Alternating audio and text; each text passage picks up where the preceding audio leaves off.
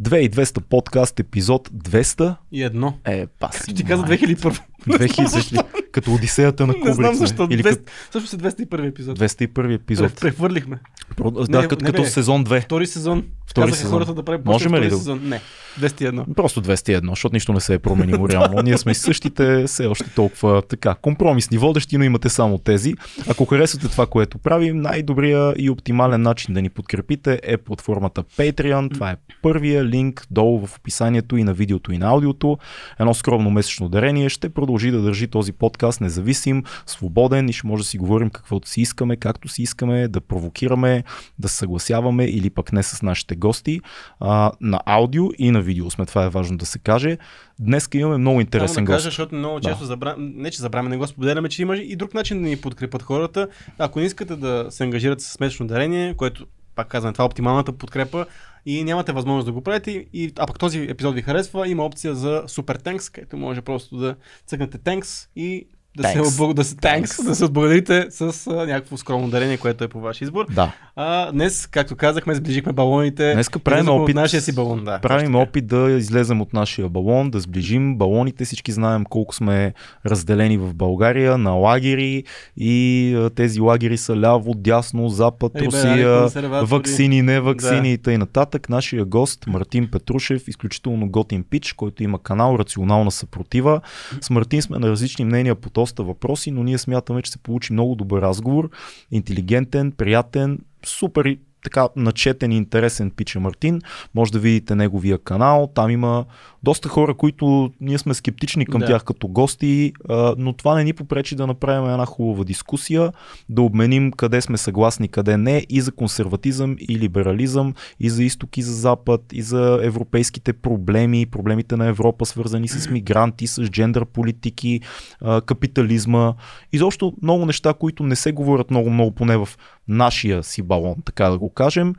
Не режем нищо, подкаста е едно към едно, не се караме, да знаете от сега, не да. се биеме, даже си стискаме ръцете за доста неща. Интересно се получи. Мартин Петрушев от Рационална съпротива в две хиляди и двеста подкаст. Кога? Сега. Свобода! Че, че забрах, че трябва да им да кажа нещо. И две едно вече сме на живо с Мартин Петрушев. Марто, здрасти. Е, така се почва при нас. Деми, това е положение. Вие сте се засякли на представянето на книгата на Мишо Кунчев. Засякли разказахме. Не, не сме се засякли, защото той, той е бил някъде. Да, да, да, не пряко. Да, не пряко сме, били сме на същото място. На нашето да. пространство сме били. За сега за първи път се запознахме, така че. Ето имаме голямо удоволствие други... Мартин Петрушев да ни е на гости. Здравей. Други общи приятели. Марто, как си? Добре съм сега. Не искам толкова много да дигна летвата и да ни вдига много-много, но така. Толстой и Достоевски винаги са искали да се запознаят и са присъствали на една обща лекция, но не са се видяли. Да, да. Това е много а, интересно. Бе, дай да не дигаме толкова. А не, пък, просто да, асоциацията така, ми първата беше това, защото да, се занимава. А пък Пачино и Де Ниро, първата им истинска обща сцена е в Жега на Майкъл Ман.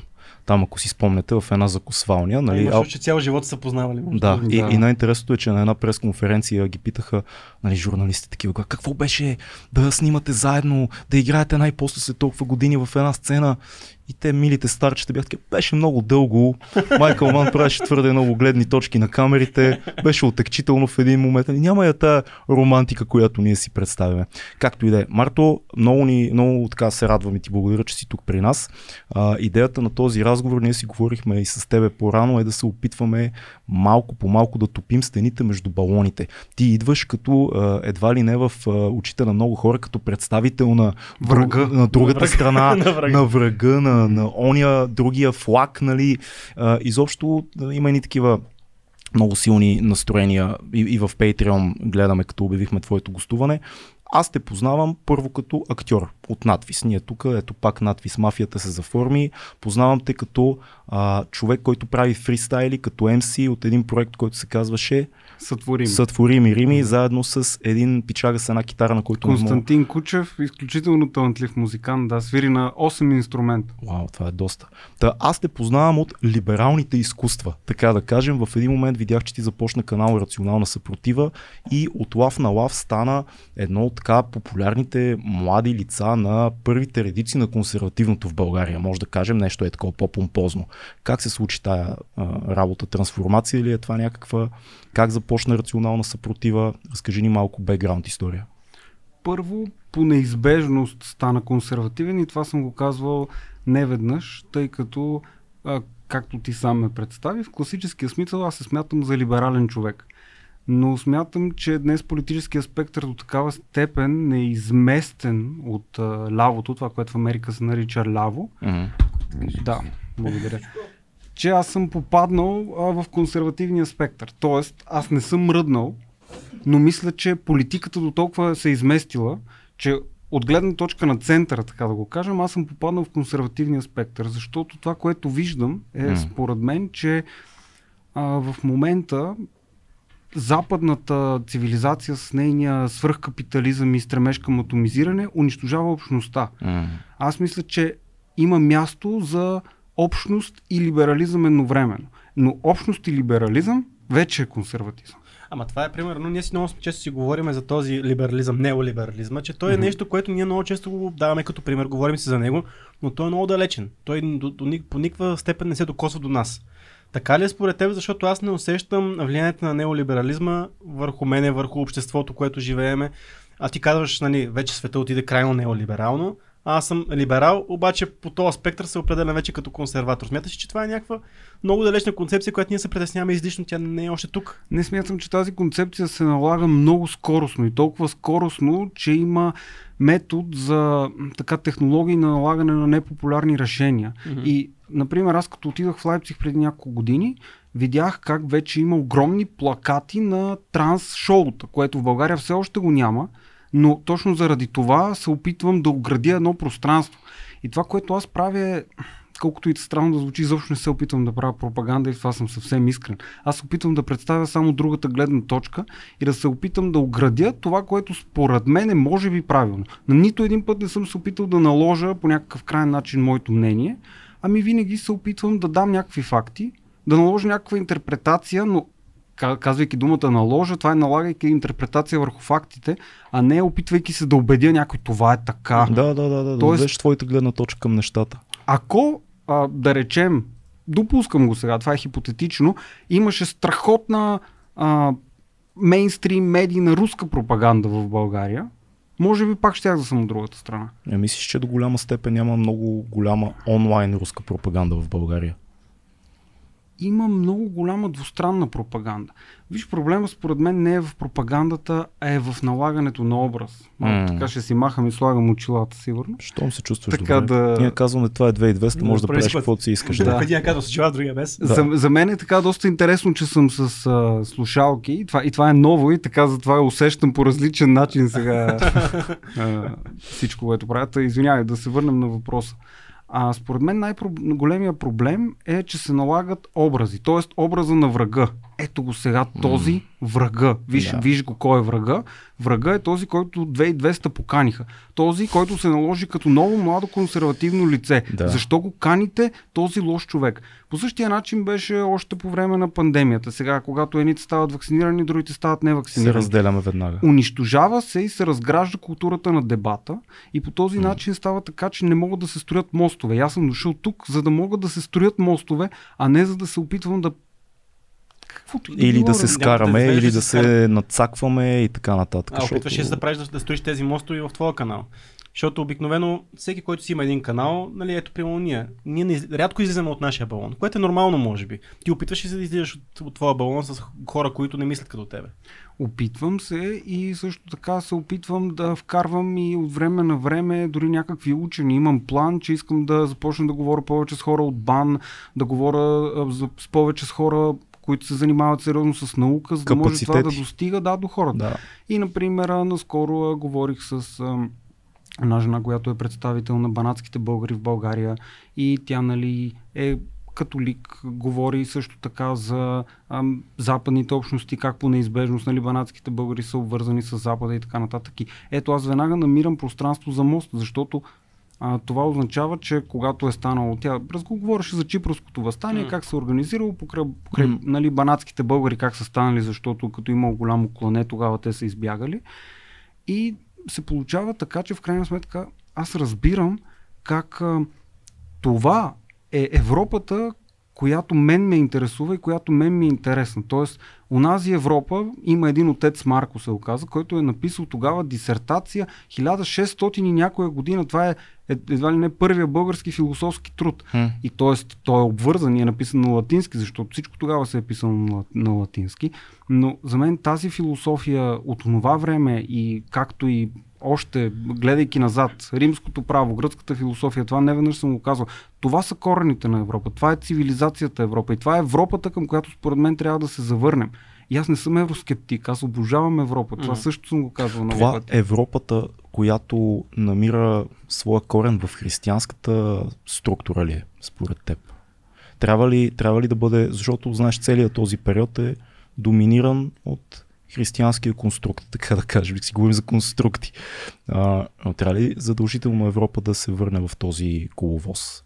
И може ли да бъде консервативна Европа без християнски елемент? Ако това стане, би трябвало да е Европа изградена на друго вярване, защото да, mm. например, самите философии от а, тъмните векове, например, като Тома Аквински, Дън Скот и други, други големи философи, те по неизбежност са попадали в догматиката на християнството, но това не значи, че те непременно са движили точно тази догматика напред. Т.е. те са си намерили кутийката, пространството, в което те да могат да изразят своята свободна мисъл до границите, в които тя може да се разпростре. Всъщност не е имало как да правиш каквато и да било научна дейност, ако не си част от християнската система в тия векове. Според Няма мен, как да имаш университет, образование. Е, ти знаеш много често, че а, хора, които а, са проповядвали идеи, които са в разрез с религията, mm. които се оказа след това научни постижения и факти, mm. са били отлъчвани от църква. Заради тези си. Или дори изгарени. Да. да. Галилео е един от примерите, който всеки се сеща mm. за, за, за него. Добре, кои са... Трябва, дай да... Само, само искам да, да, да опитам а, колко, да, в, така, в този идеал на, конс, на консерватизма, колко важна част заема религията в такъв случай за тебе, mm. според тебе? За мен религията би трябвало да бъде лично предпоставено свещено осезание към битието. Като тук думата лично не я слагам като някаква идентификация с представата ми за себе си. Да. Защото когато mm. ти започнеш да си слагаш аватар, проблем, който в момента всички виждаме в социалните мрежи, Факт. тогава става така, че а, ти се защитаваш. Т.е. ти защитаваш една идентичност и възпираш пътищата, по които действителното пространство на будното съзнание може да, непрекъснато да се разгръща пред теб. Тоест, така да го кажем. Yeah. Но само да се върна към а, догматиката. На, напълно, напълно сте прави, че нали, християнски конструкт има, че този християнски конструкт е бил много радикален, че се е стигнал до горене на вещици и така нататък, че се е стигнал на разделение а, с а, протестанството, че е имало огромни нали, проблеми около индулгенците, mm. папски режим и така нататък. Дори а, в а, Братя Карамазови има един роман в романа Великият инквизитор, където Исус, той не се казва експлицитно, че Исус, идва на земята. И а, всъщност той започва да прави същите, същите лечения, а, леко, вдига умряло дете веднага от гроба. Веднага появява се и извършва чудо. И веднага пристига а, инквизицията да каже да. чакай, чакай, ние тук нещата по друг начин сме ги устроили и ти объркваш това, което ние правим в момента. Да, идва да. Великият инквизитор да. и му казва защо си дошъл, за да пречиш. Да. Защото ти ни пречиш. И ето това е Защото ние те превърнахме в велика, великата тайна. Да. да. Та, тук сте много прави. Аз не искам да се наложи някаква догма, но това, което е имало по време на християнския конструкт в университетите, според мен в момента го има в този така наречен неолиберален конструкт, защото знаем, че понятията винаги много се размиват. А. Сега не можеш тия от всички понятия, които говорим, аз наскоро писах примерно за прогресивизъм, тези всичките понятия, ако всеки се опита да им състави речник, те ще бъдат различни речници. Тоест, да. непрекъснато има такова разминаване между понятията, така е с консервативизма. Консерватизма, ето виж, това, точно това, грешката е вярна в случая, нали, по Фройд. Но това, което искам да кажа е, че практически в момента, според мен, ако ти не изповядваш това, което ам, се налага от капиталистическата система в университетите, ти нямаш шанс. Тоест, в момента, в който ти не работиш за капиталистическата система, защото капитализма си е една социална мегамашина, която хор, превръща хората в малки части, малки детайли, т.е. от нейния конструктор, нали така? И в момента, в който А, тези детайли започнат да се опитат да си комуникират между един между друг, създавайки някакъв политически дискурс или дискусия дори, те започват да, ги, да биват ограничавани в кутийки, защото нямат влияние върху, т.е. те нямат обратно влияние. Машината натиска всичко отгоре. И така и в университетите. Свободата на изследването в университетите е станала напълно зависима от политическата коректност. И така, например, че ми избяга името, имаше един Нобелов лауреат, който а, след като печели Нобелова награда, може би ще ви го кажа по-късно, ще го напиша някъде, който а, прави след това експеримент и доказва, примерно, ето сега а, черната раса има много повече физически възможности, бялата раса има малко повече умствени възможности. И, и той го доказва, нали, биологично, технологически и така нататък. И те му казват, това е расизъм, той използва своите студии за расизъм и му взимат Нобеловата награда. Да, има, има едно подобно изследване, то е доста по-ново, мисля, че само Сам Харис беше говорил публично за него, че всъщност когато изследват ай кю-то на расов принцип, има разлика между отделните раси. А, пиниза на това изследване, те, те там нареждаха, нали, примерно евреите, специално ешкенази евреите имат най-високо ай кю, после азиаците, после англосаксонци и така нататък, индийците и нататък и нататък.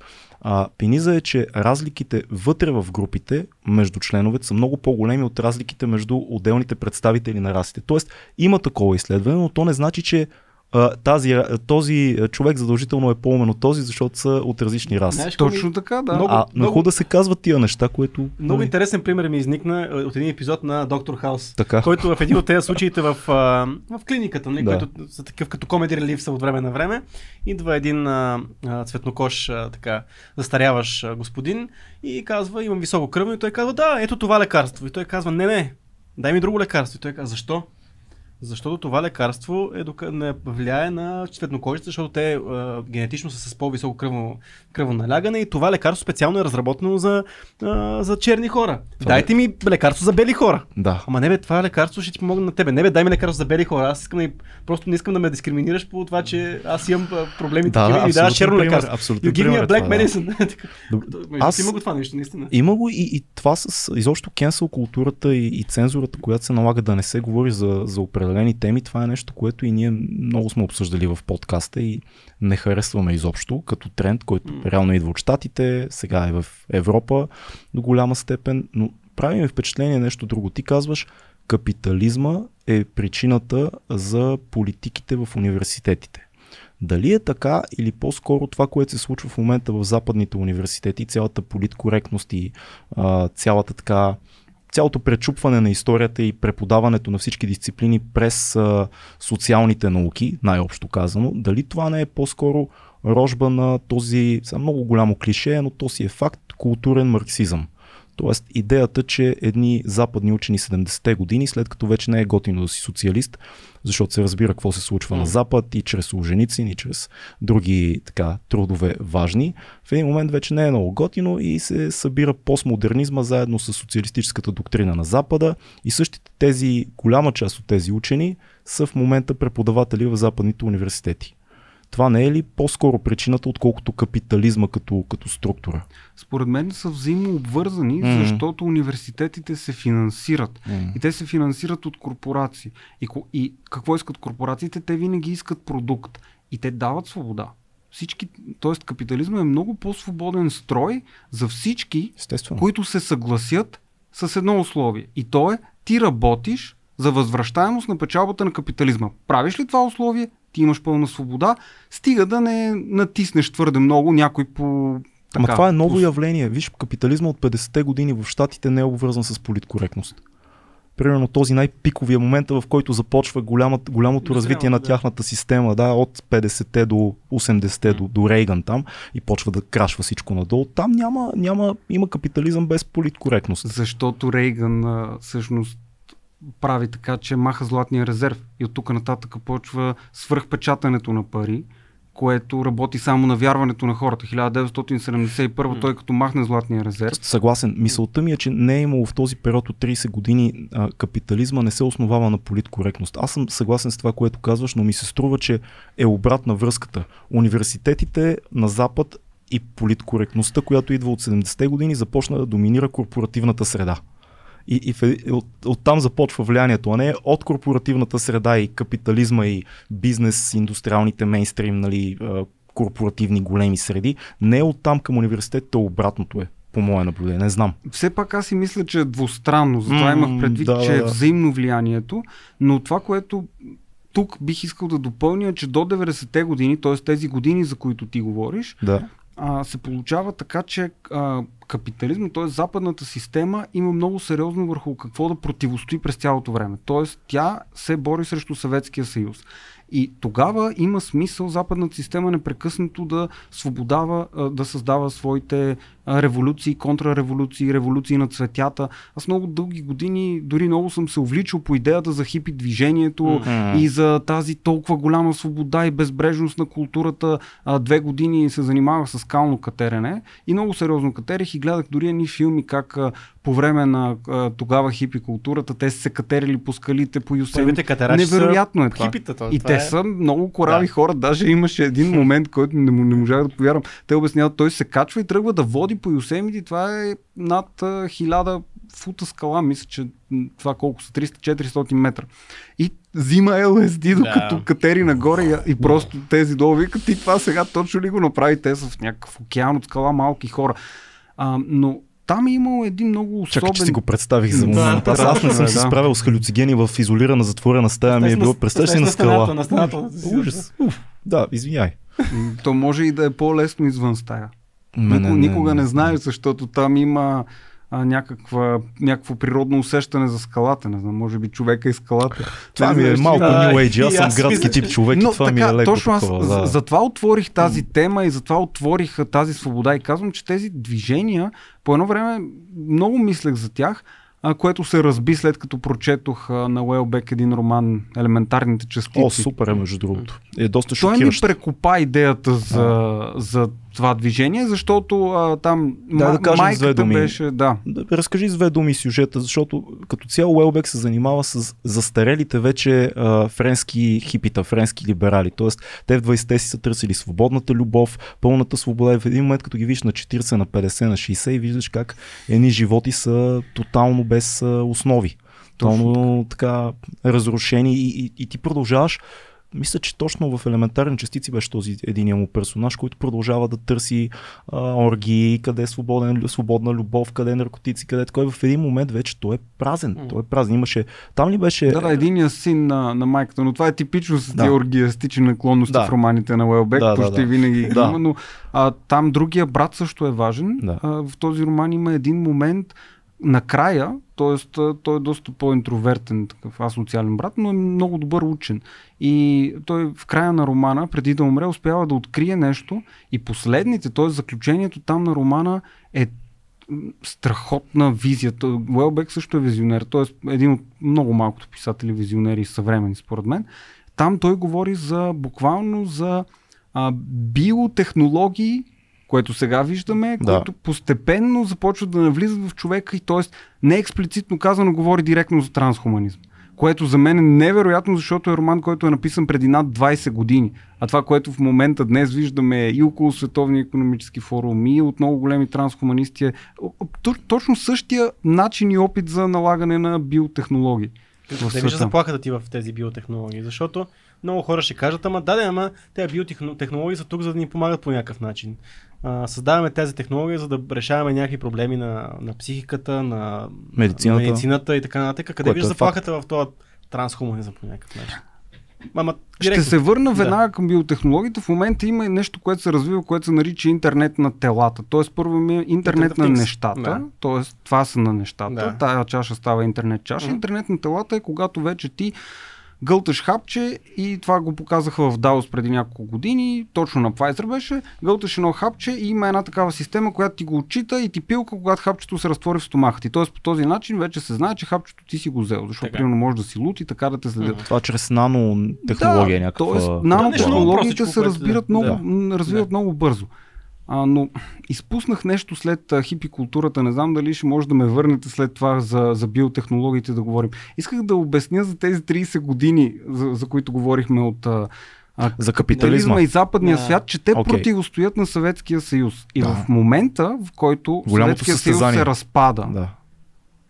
постепенно, т.е. ние първите десет деветдесетте години, две хилядните години, имаме една свобода, която е почти безпрецедентна в световната история. Но според мен в момента, тъй като Китай страшно прогресират и може би до две хиляди и петдесета те ще са пълен световен хегемон. Да, но не. Да, но не, аз също съм против, защото там всички тези аз политики съм на нулевия мен ме е страх, COVID... разбираш, аз много се страхувам е се, не даже не съм против, просто се разказ... страхувам. Аз го разказах този случай, между това искам само да споделя, защото сега виждам общия план, да, който е много окото на системата ни наблюдава. Чакай да видя, мога ли да обърна, Марто, да видиш какъв ни е общия план. Общия план е много красив. Това е велики. Наблюдава ни системата отгоре. Да, да, това е, защото ти си ни на гости, системата ни наблюдава. Глобалистите ни наблюдават в момента. А, в Китай, аз, аз го разказах този случай по време на световното първенство сега в, сега в Катар, понеже точно беше в разгара на COVID мерките и всички китайци трябваше да носят маски. А, излъчването на световното първенство в Китай пристига с осемнадесет или двадесет и осем секунди по-късно, за да може един човек да маха кадрите, които О, на хора, да, вярно, да маха кадри на хора, които нямат маски. За да може хората, които китайците, като гледат световното първенство, не виждат хора без маски.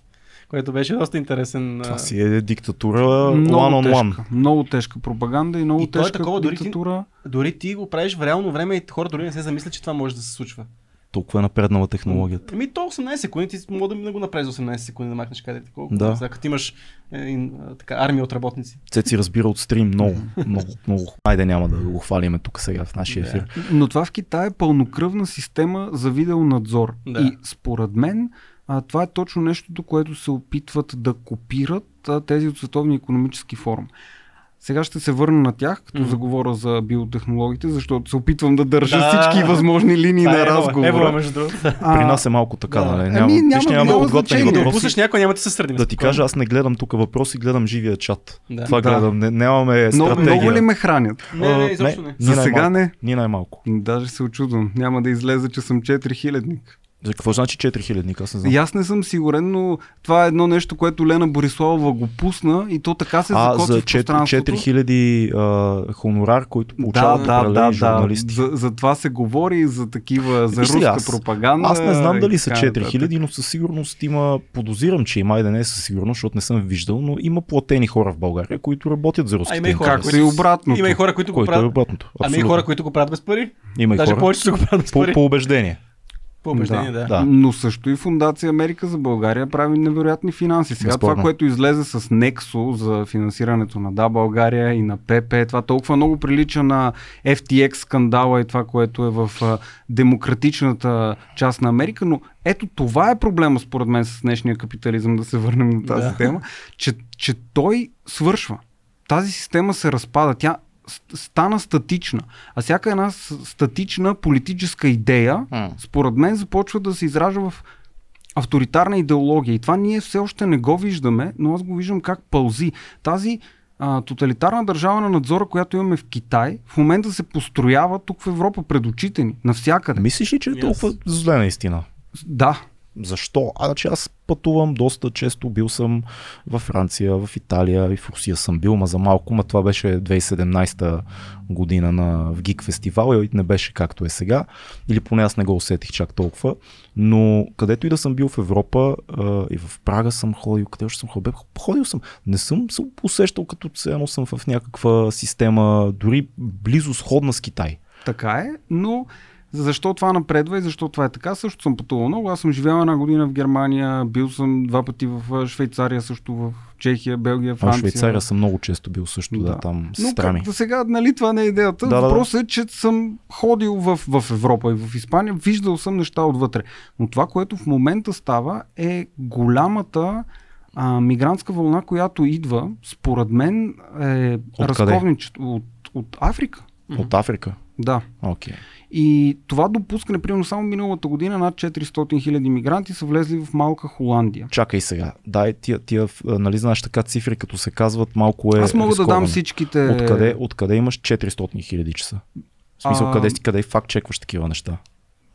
Всичките Сото неща, звучи, ако звучи, искаш, можеш след това да, да попиташ, да ме, т.е. Да, да ми пратиш едни въпроси, аз ще ти пратя. Ема защо? Много дай, внимавам дай да сега говоря. Да го, да го направиме. Мигрант син Нидерланд. Дай да, да тества. Ти разказвай. А, по принцип е, има едно, ма той е на немски. Ахтунг Райхел се казва и там а, го обясняваш, това е една холандка. Дава ми го а, триста и седемнадесет хиляди. Добре, извинявай. Да, има. Окей, okay, прав си. преувеличих, не са четиристотин хиляди, триста и седемнадесет хиляди са, но това са, от Украйна, но това са само официалните. Но сто хиляди от тях са от Украйна. Но това са само официалните. Ама аз намерих и за четиристотин хиляди. Ето, то е намерено и за... Но не, не искам, нали, да спорим. Много внимателно, повярвам и проучвам какво казвам. Никога няма да кажа въпрос факти, е, които не смятам, че, е, че като кажеш, като вържеш, това ме притеснява понякога в, в вашия лагер. Айде, така да го кажа.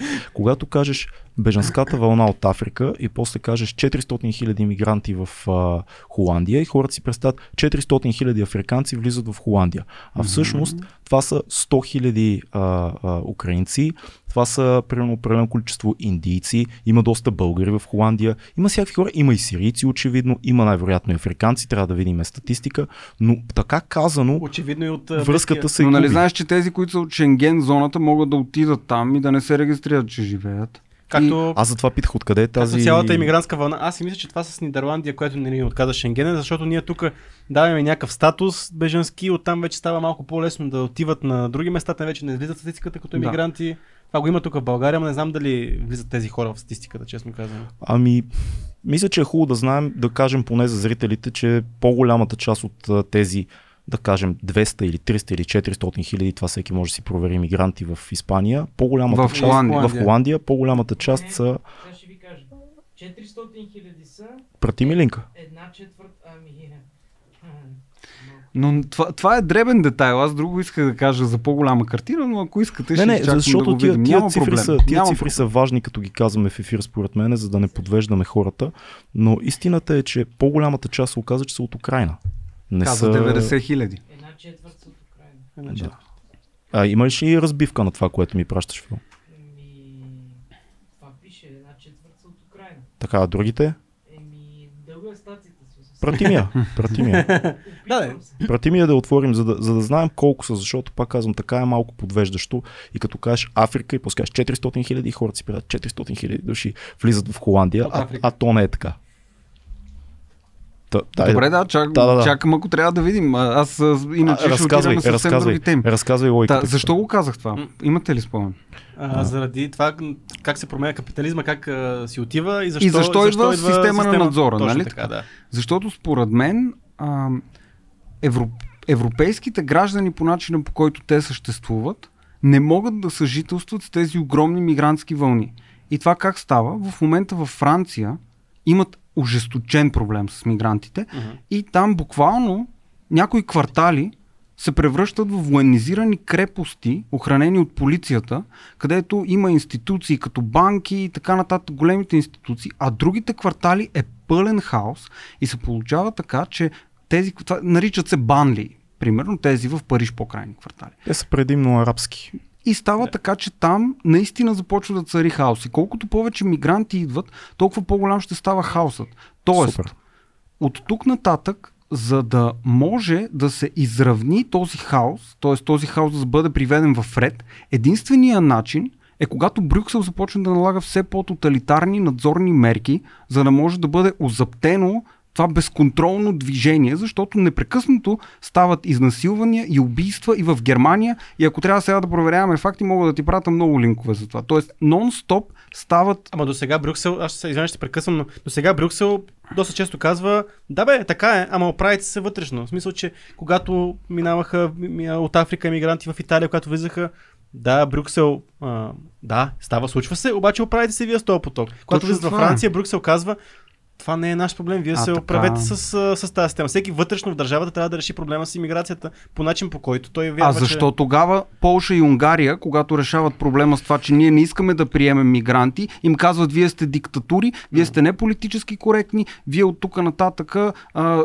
Унгария иска да ги санкционират заради това, че не спазват политическата коректност и мах, махат ЛГБТ Q плюс, простете, ако някой съм пропуснал, пропагандата в училищата. Е, сега това ли трябва да е Европейския съюз? Но това, което казваше, чисто измиване на ръцете на Европейския съюз, защото той очевидно има стремежа да стане все по-федерализиран, т.е. да има една централна власт, която да управлява всичко. Но е много удобно да избегнеш отговорността, когато кажеш, а вие се оправите по единично в тази държава сега. Но биват осъдени, ако, не, ако го направят поне не най-точния е, начин. Ето това не означава ли, че сме се запътили към система на тоталитарна държава на надзор?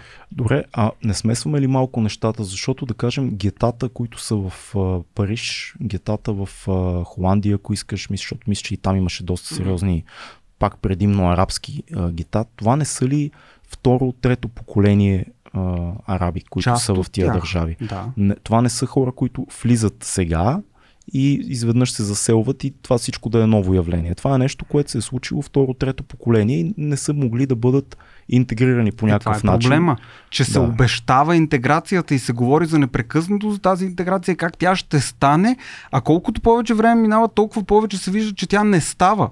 И единственият вариант това да бъде изконтролирано е все по-силен полицейски надзор и наблюдение. И буквално сега това, което...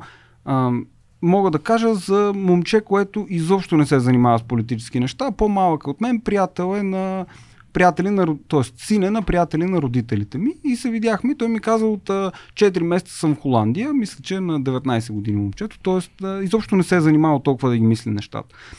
А, и, им предвид от политическа не. перспектива, той си мисли негови неща. И в момента, в който аз го питах как е там, той каза ми, аз не виждам много бели хора. И той, как така, смисъл, не виждаш бели хора? Да. А какво друго става?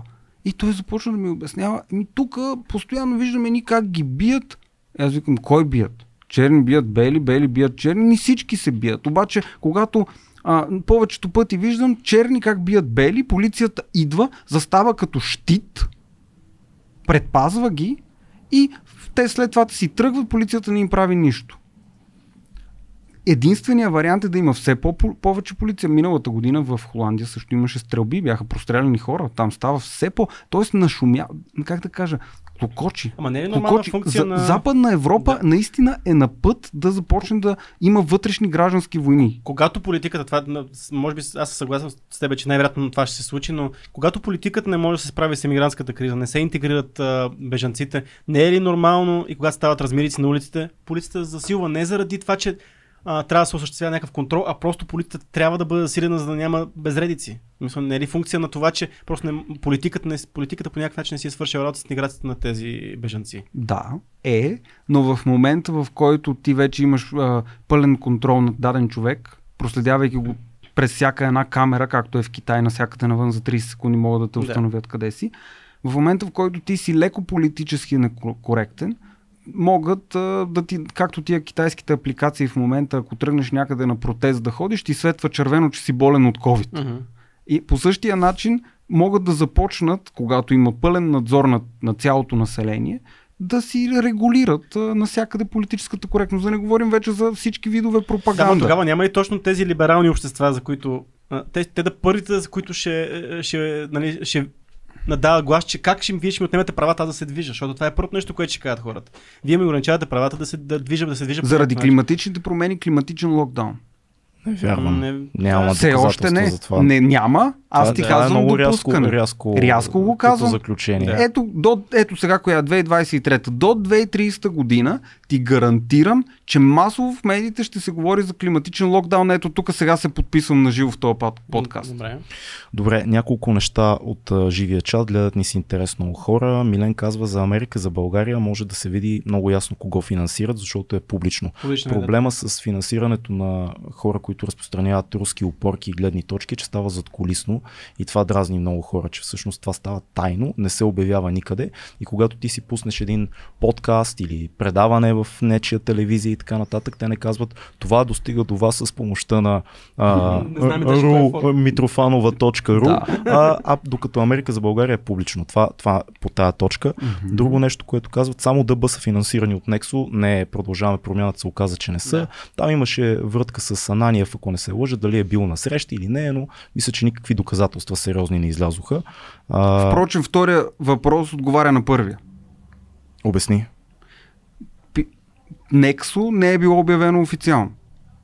Обявено е. В, ли... на, в последствие. На... За ДБ е обявено, че има финансирано от Nexo. Да, не, не в предизборната кампания. Сега се разбра.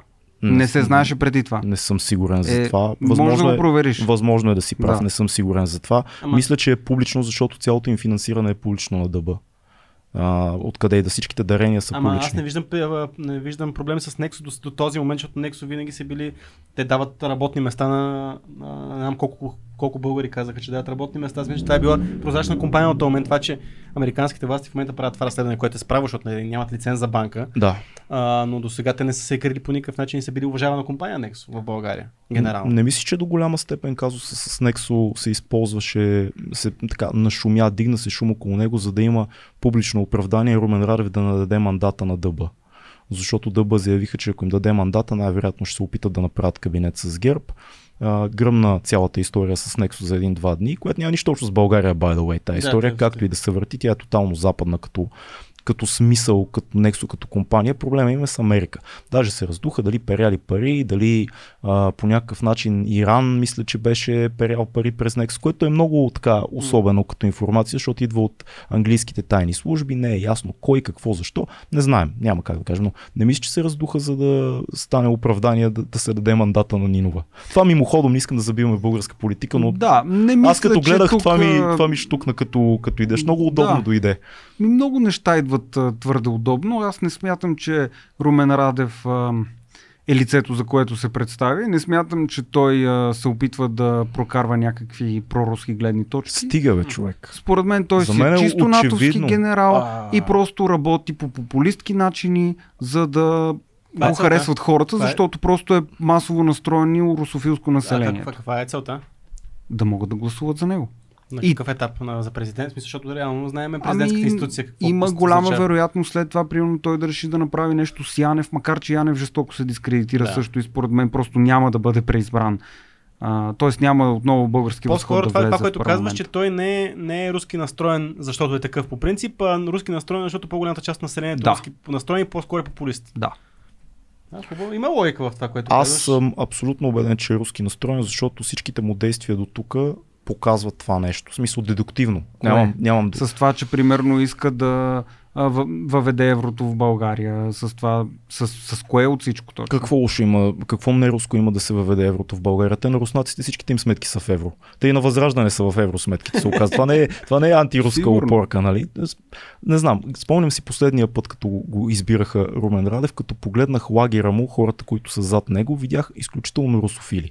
Наредени един до друг, там зад него щастливи, че пак е спечелил изборите и като гледам действията му, струва ми се, че има някакъв руски интерес. Естествено нямам никакви доказателства за това, не го харесвам особено, смятам, че е популист, това е по-големия проблем за мен, дори отколкото някакъв тип а, руска марионетка, популизма е страшно... Е, това казва, че е популист.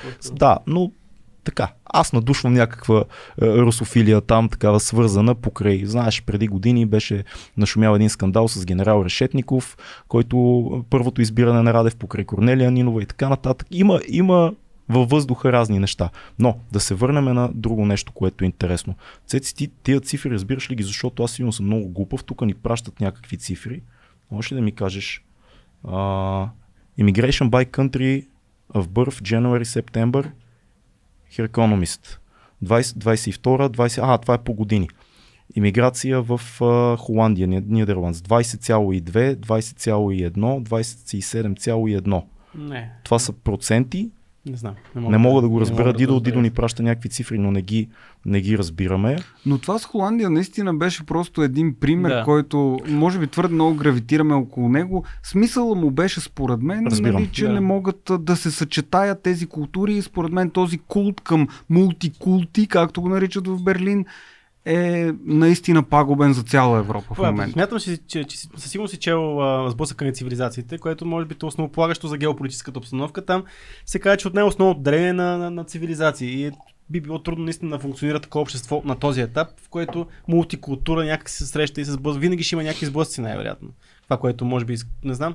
Ще може... има, но а, според мен Не, Европа, ако иска изобщо... Възможно е този мултикултуризъм, който си говорим в момента? Възможно е изобщо по някакъв начин? Никога го виждаш ти в бъдеще, че може ние... Ай, ние в България трудна работа, тук знаем как се положението, но в Франция от толкова години вече а, французите си живеят с а, хората от Алжир, от Тунис и така нататък и до някаква степен голяма част от тях са интегрирани, голяма част не са, но ето, че отново има сблъсъци. Толкова години вече. Толкова... М- защото проблема се влошава и той се влошава все повече и повече. Тоест има, има пропорционално нарастване на влушаването спрямо това колко мигранти отиват там. Добре, де, ама какво правиме с а, държави като Англия или да кажем един град като Лондон, който е пример за мултикултурализъм, работещ при това. Изключително много интегрирани хора, които са от най-различни раси и, и от Индия, и от Африка, и от Азия, заедно с англосаксонците, т.е.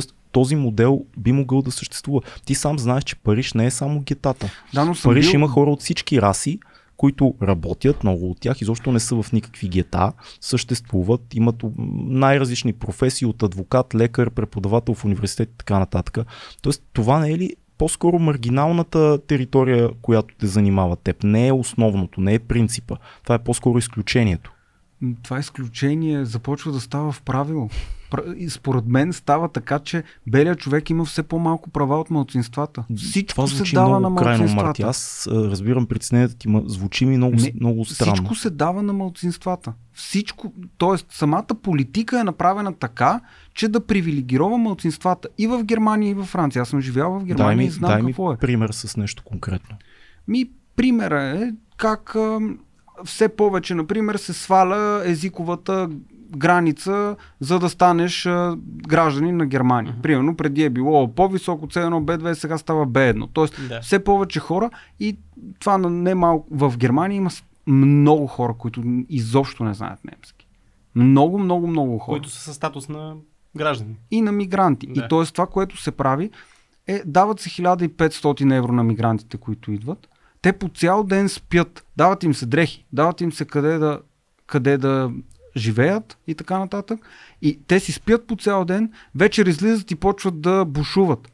И непрекъснато има все нови нови изнасилвания. Колко са тия изнасилвания? Това пак е нещо, което чувам от а, а, консервативните среди в България. Всеки ден има нови изнасилвания. Това, това ми звучи много преувеличено. Цяло и много... Не е преувеличено. Дори, дори в а, държави като Швеция, за които си говорим, е, какво става в Швеция? Стокхолм почти всеки ден убиват хора. Откъде идва тази статистика? Можеш да провериш информация. Кажи ми, okay, ти откъде примерно, имаш, че всеки ден убиват хора? Killing rate Стокхолм или нещо такова просто... Killing rate by migrants. Ми, примерно. Предвид, или примерно. Както и да е. Нещо... Okay. Аз също се шокирах.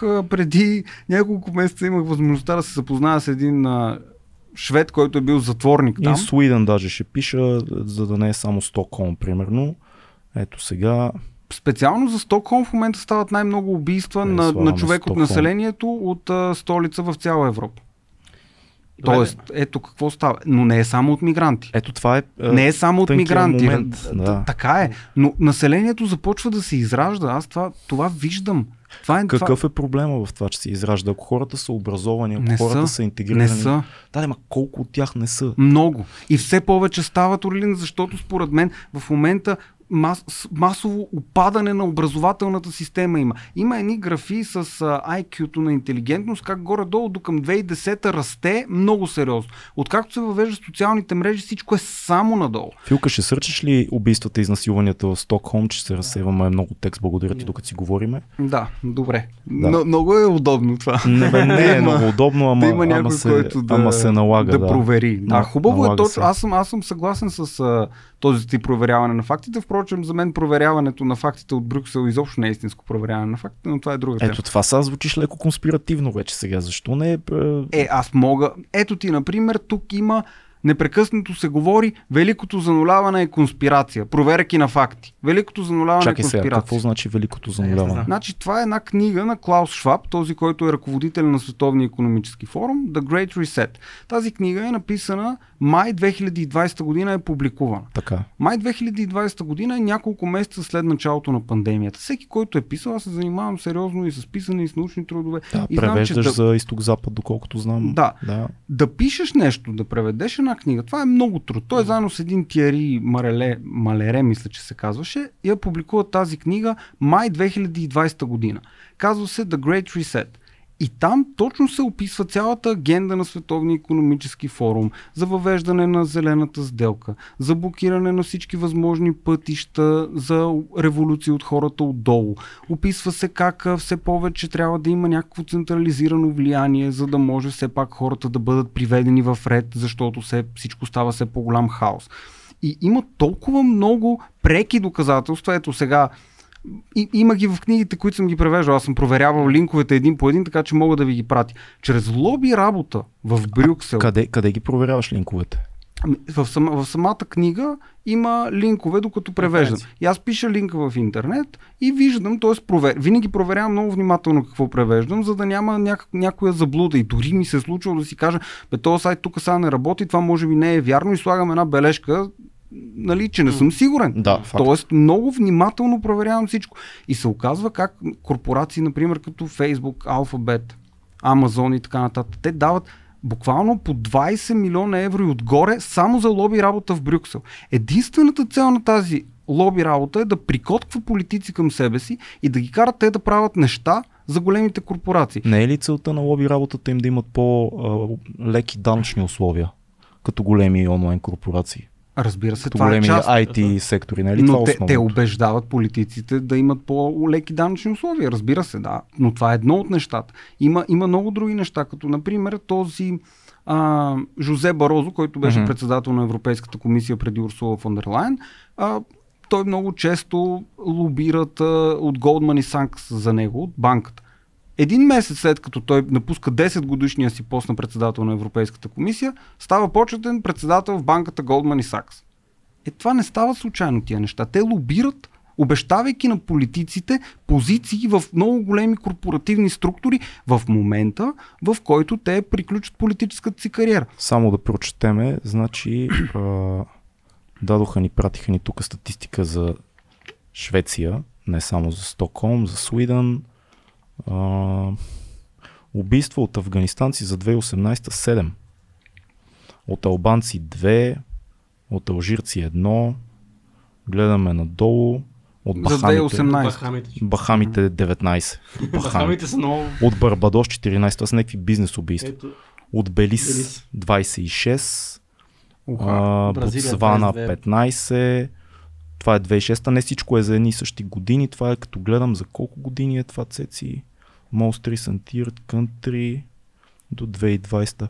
Бе, не е толкова драматично, бе, приятел, добре, не са а... толкова страшни. А примерно само в Стокхолм за последната и за предпоследната година? Трябва да намерим. Добре, не, нека. Не, ма, сега зрителите не. могат да си ги намерят. Могат, могат, неща, приятели, да. Търсете си, търсете си нещата. Не, проверявайте всичко, което казвам. Проверявайте всичко, което казвам. И пак казвам, за, мисля, че за втори път го казвам това. Да, казвам някакви факти, които съм проверил внимателно. И когато сложа някаква интерпретация върху тях, аз не я налагам. Mm. Мисля, че го казах това малко по-рано. Аз ще взема твоя пример обаче, примерно за зелената сделка, и не конкретно за зелената сделка, но и за целите климатични проблеми. Ти каза, че си се занимавал с скално катерене, проблемите на природата ти познаваш ги, защото ти си човек, който се среща с природата. Uh, и ще се опитвам да ги пренеса тия неща в тази обстановка цялата, която кажа, защото очевидно много примери може да дадем за това как uh, сегашния, че трябва контрол някакъв или по-скоро, че се налага някакъв контрол. Какво е решението, ако няма някакъв контрол? Защото ако не налагаме някакъв климатичен контрол, очевидно всички си върви по стария, uh, по стария път и нищо не се променя. Ако uh, вървиме по стария ред на това да пускаме емигранти и да не ги контролираме с полиция, очевидно става това. Какво е решението в такъв случай? Очевидно тук контрол по някакъв начин е някакво решение. Така. Кое е другото решение, ако не, ако не искаме налагаме крайен контрол върху населението генерално? Така е, но това, което казваш с а, зелената сделка, би било много добре и има нужда да се наложи някакъв контрол, но не и заради средствата, които налага зелената сделка. Тоест, примерно сега има един проблем с ветрогенераторите mm-hmm. тук в Ветрино и искат да кажат милиард и двеста милиона има инвестиция, която трябва да се направи в Ветрино. Да. И в момента там има протести, община Вълчи долу, Ветрино и така нататък. Да. Оказва се, че там е целият път на Вия Понтика и там минават прелетни птици. Дори Тръмп има едно изказване, аз тогава си направих да проверя как под ветрогенераторите било имало винаги страшно много гробища на птици. Аз викам, това дали е вярно. Може да проверите, има толкова много снимки под ветрогенератори, буквално има страшно много мъртви птици.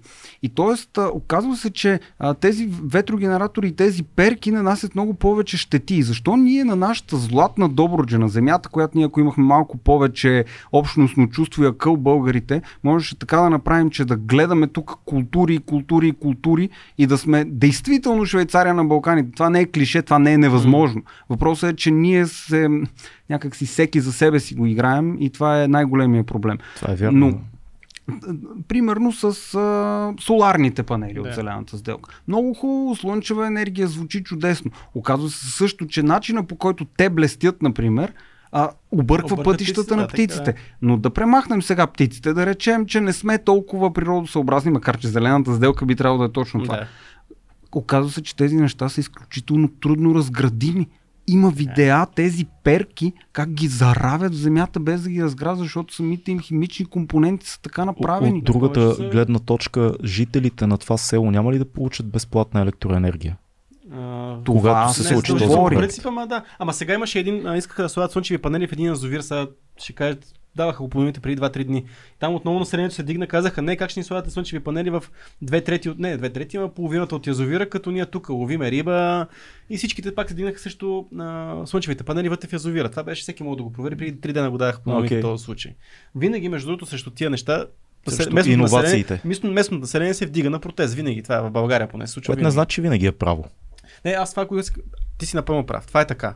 Птиците, говорим си. Обаче, какво е решението? Очевидно, че ние сме в някакъв, някаква спирала, която не може да се върнем.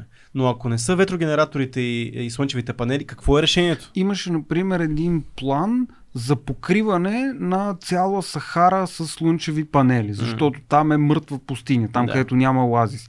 И ето това, защо не се работи за това, а искат да инвестират тук в България и да ни унищожават нашата земя, защото това са, представете си, това са стотици метри бетон, mm. който унищожава плодородна земя. Поред мен е малумно и това дори във Ветрино специално е в близост до Натура две хиляди. Слава богу, почти трийсет процента от България е в Натура две хиляди. Но пък което тези, пречи много са... често. Много често може да се заобиколи Натура две хиляди. Виждали сме случаи. Страхотни скандали, да. Страхотни корупции има. Да.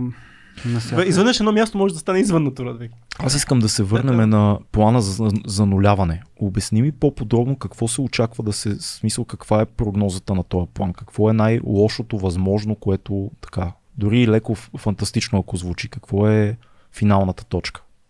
Финалната точка е да има пълен контрол на цялото население. И чрез а, трансхуманизма да, бъ, да се навигират абсолютно всички възможни а, изобщо добре. Идеи, мисли. Но по принцип, може би би трябвало да го обясня по-добре това нещо. А, има... Контрол от кого? Виж сега, Световния икономически форум управлява Европа много повече, отколкото Брюксел управлява Европа. Какъв е това проблема? Го казвам, това го казвам, колкото и конспиративно звучи, съм убеден в него и мога да извадя също... Обясни много... ми нещо, което не разбирам. За трети път казваш Световния, повече, четвърти, Световния да. Икономически форум. Какъв е проблема с него? Проблема е, че това е концентрация на власт и налагане на власт, която никой не е избирал. Нито един човек... Тоест не е демократично. Никой не е гласувал да има Световен икономически форум. През Световния икономически форум се лобира в Брюксел. Има една програма за млади глобални лидери на Световния икономически форум. Значи той е създаден преди петдесет години.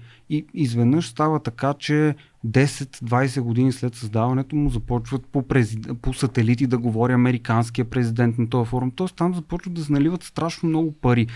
И през там започва да се лобира и да се буквално купува и контролира Европа. И в този... Тоест, нека да разбера, теб те притеснява а, сближаването между Щатите и Европа? Не, в никакъв случай. Аз а, имам много неща от американската култура, които харесвам. Аз не харесвам неолибералната... тази лява политика крайно на... лявата. Крайно лявата започнаха вече да пол... режат на момчетата. Да, да, да. Половите пол е органи... социален конструкт и всичките глупости. Направо това... Да. То... Всички сме съгласни. Направо ме е страх от него. Но, но да. да, добре, по-скоро може след малко да обсъдим тази тема, но оказ... има една програма на Световния икономически форум за млади глобални лидери. Там са минали и Ангела Меркел, и Джастин Трюдо, който е в Канада, и Емануел Макрон, и такива корпоративни гиганти като Джеф Безос, mm. Бил Гейтс е бил в тази програма. Всичките тези хора са навързани през тази програма, защото непрекъснато се среща там от Световни икономически хора. А това не е ли нормално? Това винаги в историята так. Богатите хора намират начин да се срещат. Дали е в клуба на масоните преди един век, дали е някъде другаде, измисля се повод и се срещат, за добре. Да правим пазар, да правим икономика. Съм съгласен с теб. И значи и двамата сме съгласни. Това е един процент да речем от хора, който иска да контролира да, останалите. Много по-малко. Много по-малко. Не, не чакай, е, е, тук е тънката разлика. Дали иска да контролират останалия или иска да прави бизнес в възможно най-добрите условия за тях? Какво означава това? Ми, ти имаш, аз имам подкаст, ти имаш а, платформа, mm-hmm. ние се срещаме, пиеме кафе и си казваме: Марто, сега ще е много готино да направим един подкаст заедно, защото нашата публика ще види човек от другия а, сектор, твоята публика ще види някакви да. либерали, такива, нали, жълтопаветни и не знам какви сме, суросоиди някакви, примерно. Ще си поговорим и хората ще видят, че може да се случва може диалог, без хората да се карат и няма нужда да се видят. И двамата печелиме. Приведено към икономика, какъв е проблема? Цеци има фирма за слънчеви панели, аз имам фирма за, да знам, за желязо и се срещаме, аз ще ти направя стойките, ти, ти си най-големия да. това. Срещаме се и правиме бизнес. Ние не се срещаме да си кажем, а сега, сега тези ще контролираме, ще контролираме света и тези малки мравки ще ги избиеме. Въпросът е великолепен и ще ти отговоря на него. Първо, Чак, искам, много, много е точен, защото е въпрос, който би трябвало да бъде отговорен. Но ми хареса това, което каза, защото аз много се радвам, че се развива тази култура на взаимоотношенията, се опитваме да махнем налагането на щампи и образи за тия русофили, тия русофоби, да. тия радикални. Някой трябва да го прави. Някой, Някой трябва да го прави. Затова аз съм тук и затова много да. се радвам, че това се случва. На, на въпроса ти. Ако искам да имам все по-голямо политическо влияние, така, ако искам да имам все по-голям капитал, mm. следва да започна да имам по-голямо политическо влияние. Защото чрез политическото влияние аз започвам да уразмерявам капитала си. И постепенно се получава така, че има един Питър Тил, който е от създателите на PayPal и така нататък, от първите инвеститори във Facebook, всичките тези неща. Голям играч този. Той казва, конкуренцията е загубеща. Тоест, хм, ако монопол, трябва монопол. пълен монопол на пазара, какво трябва да направиш, за да имаш монопол? Да, да изкупиш да. абсолютно всичко и да завладееш абсолютно всички пазари. Тоест ти не трябва да бъдеш конкуренция. И какво се случва Като днес? Като звучи по-скоро социалистически, отколкото пазарна икономика. Да. Това е обратното на пазарната за това, икономика. Затова според мен а, ние преживяваме едната книга, която превел, се казва Финалната игра на капитализма. Okay. Там между другото има и неща за Световния икономически форум, ако някой иска може да ги препоръчваме. Да ги види, да, да. Как се казва книгата? Финалната игра, Финалната на, капитализма. игра на капитализма. Може да се вземе изток-запад, предполагам да се поръча. Да. Да. да. А, това е този процес на поглъщане, който започва да става необратим. И заради това в момента има и заобикаляне на всички вратички и закони, които се създават от Брюксел. Тоест в един момент, примерно, всички са в социалните мрежи. Всички гледат я YouTube, я TikTok, я Facebook. Но все по-малко хора започват да се информират през държавните медии и телевизии. Е, зависи, би би си все още държи стандарта в, за Европа, които за цяла Европа. Между другото, че след десет години няма да има би би си като такава медия. Да, но все още аз Точно познавам би би си много големи журналисти, да. които казват, че това е така, журналисти, които работят на европейския пазар, не само в България, все още би би си държи стандарта за да провериш информация там. Няма, там не се допускат фалшиви новини, много рядко можеш да видиш нещо, което е непроверено от минимум три източника и така нататък. Така че не, не е съвсем така, но да, да кажем. Кое не е съвсем така? Ами, че е, хората губят доверие в националните медии. Хората губят доверие и можеш да провериш дори статистиката в а, преди а, пандемията, колко хора в Америка са гледали би би си и как е така пада надолу не, в момента. Америка не, говоря за Англия, говоря за Европа. Все още можеш да провериш неща в би би си. Но дай да не зацикаме. Доверие, и, и, и това, което искам да кажа, да, че все не дали по-малко... е вярно, дали имаме доверие. Не, okay. друг... И въпросът е дали го гледат толкова хора, защото все по-малко хора започват да го гледат. Освен това, аз съм попадал на би би си Fake News, които след това обаче се мисля, че се извиниха, че е Fake News. Това, това да, също да. Ще, се, ще се върна към него. Да. Ако, ако трябва, ще ми пишете, ще го пратя. А, това, което искам да кажа е, че всичките тези платформи социални, за които говорим, постепенно правят така, че а, те стават монопол. Тоест YouTube става монопол, Facebook става монопол и нали, много по-малко хора ще гледат Rumble. Но А, да речем края на две хиляди и двадесета година, само YouTube изтрива девет милиона видеа от своята платформа. Това ще я те питам, между другото. Защо, е, ще, ще, ще вкарам този въпрос тук. Защо се либерализираха толкова тези платформи, които говориш ти? И те имат строги, строги правила против hate speech, против... Това е нещо, което е много, много вече сериозно в техните политики. Защото те търсят как да направят езика си годен за... да се намери начин, по който да бъде премахнат ненужния. И ето ти сега много добър пример. В Германия РТ, uh-huh. което е Russia Today, да. преди войната беше изтрито, защото стана най-гледаното, най-гледаната телевизия в Германия не стана от основните първи втори, изведнъж стана Russia Today. Тоест това е много сериозно, нали? Но защо стана това? И защо хора, кой го започна да го критикува? Например, Костурица го критикуваше. Това каза, mm. че това е просто неадекватно, защото това е свобода на медиите. И това не беше някаква руска пропаганда, а беше по-скоро изследване на проблемите на Европейския съюз. Тоест, ако мен ме наричат, нали, някакъв русофил, това е по-скоро защото аз критикувам проблемите на западната система, а не защото аз съм за Русия.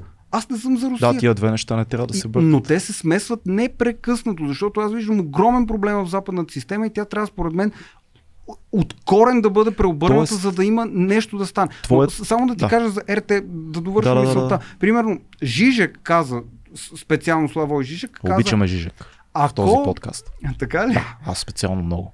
Та той каза за РТ следното нещо. Ако това беше някаква такава сталинска пропаганда, на никой нямаше да обърне внимание. Но толкова много хора гледат, защото те виждат документа. Дали няма много пропаганда по РТ? Има някаква пропаганда. Да, някаква. Аз ти говоря, Имаше си доста. Аз ти говоря как се работи с някакви факти и неща. Да, да. Но въпросът okay. е, че изтрива се от YouTube и от Берлин казват: нищо не знам, нищо не чувам, не виждам, не вярвам. Това е преди войната. И толкова дълго време се говори, че няма кенсъл култура срещу Русия. Какво стана сега? В момента, примерно, Гергиев, диригента, го махнаха от, от Европа. Ана Нетребко, оперната певица, я махнаха. Забраняват Достоевски в, в университета. Това е да безумно. Се чете. Това, това как мисля, че е дори, дори няма нужда да го коментираме, че по принцип кенсалирането на руската култура като култура е едно от най-идиотските неща. Аз също обожавам Достоевски и Чехов и така нататък. Е, това, това е ясно. Нали, само... Ето генерално слагайки Русия като врага е проблем, да. защото врага е един и той Но не това е правят в Давос. И той е един диктатор. То, значи това, което не съм очаквал наистина, защото аз ви казах, че се занимавам с това около Световния икономически форум. С нощи по нова показаха Клаус Шваб. Аз щях да се застрелям. Не можах да повярвам, че се е стигнал до там. И излезе Зеленски, който каза: Русия са голямото зло, те са демонизирания враг, единствения враг. И това нещо непрекъснато се показва, само това се пропагандира. И в момента, в който ти сложиш штампата големия демон и враг, естествено, че ще трябва да започнеш да кенселираш и Достоевски да, и всички. Така, да. И това убива свободното мислене. Това убива ти Добре, да се но... замислиш така ли е, не е ли така. Ако кажем войната на Путин, това ще е по-точно, нали така? Ако кажем, битката че, на Путин, атаките на Путин, не, не руската а, така, Русия срещу света и така нататък. Според мен най-правилно да се каже, че от легислативна гледна точка това е незаконна война. Да. И това е същото, което беше в Югославия. Март хиляда деветстотин деветдесет и девета съвсем година. Различни обстоятелства. Съвсем различни да. обстоятелства, но също е незаконна. Разбира се. И седемдесет и осем дена бомбардировки също са незаконни. И това е един от, ако не се лъжа, дори може би е първия официален, ам, така да кажа, момент, когато НАТО напада нещо извън територията на НАТО официално. Това е... И това защо? Пак, ма, защото това е... уж някакви права, малцинства. А между другото, много добре се сетих сега да ти отговоря на нещо, което не отговорих. Добре. За езика на, на, на цензурата, т.е. как се смъква езика и така нататък. Значи Брюксел се опитва да завладее дискурса на мисълта. Как става това? Примерно казва се думата геноцид. Брюксел казват какво е геноцид. Точка. И от тук нататък, ако това, което е станало в Югославия, се приеме за геноцид от страна на сърбите, никой няма право да каже нищо срещу него. Ако кажеш нещо срещу него, тебе те кенселират. Съгласявам се. Да. А, въпрос ама, е... ама, да, въпросът е тук. Ето как, как кажеш сега за... А...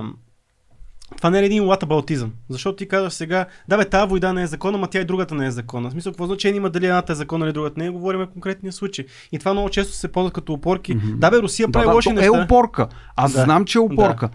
Но това, което казвам в момента е следствието, mm-hmm. защото следствието е лицемерно. Mm-hmm. Това, което тогава беше следствие и това, което сега е следствие, е коренно различно. Да. И това е грозно различно. Хубаво да го кажем. Да. Хубаво да го кажем, да. Друг нещо си мислех, докато те слушах, понеже вървиме нормално, като всеки епизод на две хиляди и двеста във всякакви посоки. А, Надявам с... се да не е пекален хаос за теб. Надявам се, че не е хаос, да. За мен е много интересно и а... дори ще ми е интересно как ще реагират хората, защото това е истинска култура на дебата, според мен, да, което е да сме искрени. Извиняваме, че сме двама срещу един обаче, защото все пак не е, даже и Фил тук се включва, така че... Фил е към тебе, е Фил, Фил го слагаме в твоя лагер. Не е честно, да сме наравно. Такъв е формат. А, да те питам, все пак не смяташ ли, че има много сериозни доказателства за руска пропаганда в България и в Европа генерално? Има изключително така силни доказателства за кибератаките на Русия. Има клетки български, има тролове. Това са все реални неща, които да, ти казваш, кенселират се, нали, може би медиите не са обективни. Съгласен. Може би се представя много често едната страна. От другата гледна точка седят едни гигантски трол ферми, които само като пуснеш един пост в интернет, който е свързан с Украина, и ти се включват изведнъж сто и петдесет а, ника отдолу, които са такива не, неясни. И обратното, преживявал съм нещо да пиша, което да звучи много проруско, защото аз в момента трябва да си изчиствам звученето. Явно аз като говоря и критикувам Запада, звуча много проруско и съм виждал тролове, които се оказва след това, че са тролове на Да, България. Аз никога не съм виждал тролове. Защото явно не пишеш. Може би да, може би да. Не знам, аз не мога да кажа. Аз мисля, че е изключителна грешка да се смята, че критикувайки Европа и Запада, ти по някакъв начин се а, така изравняваш с Русия. Мисля, че това са две тотално различни неща и не бива да се бъркат. Да, обаче се случва и ме е интересно защо се делим на Запад и Русия. Ама къде е другото, което не е нито Запад, нито Русия? Очевидно не е Китай. Ама къде е това? Къде намираме? Точно това Защо? Според мен е големия проблем. И аз не, не исках да заговарям тази тема, но според мен Брюксел чрез политическата коректност точно това се опитва да хване една хегемония на дискурса, чрез която да каже универсалните ценности, които ние налагаме като толерантност, са единственото правилно нещо, което може да заведе човечеството до универсалната човешка цивилизация. Uh-huh. Тоест, отписва се всичко. Отписват се примерно културите в Африка, отписват се културите в Азия. Но защо? Индия, защо не, не е вярно това? Веднага ти казвам, напротив, едно от хубавите неща на така неолибералното образование в момента е, че те среща с, с култури от целия свят. Това е чудесно. Когато аз бях на един мастер-клас в Италия, между другото, българите не сме по-малко, с по-малко предразсъдъци, ти може би си усетил, не сме, ние, ние сме по-скоро като тъмнокожото население, като отидеме в западния свят, има много предразсъдъци към нас и е хубаво да си го кажем.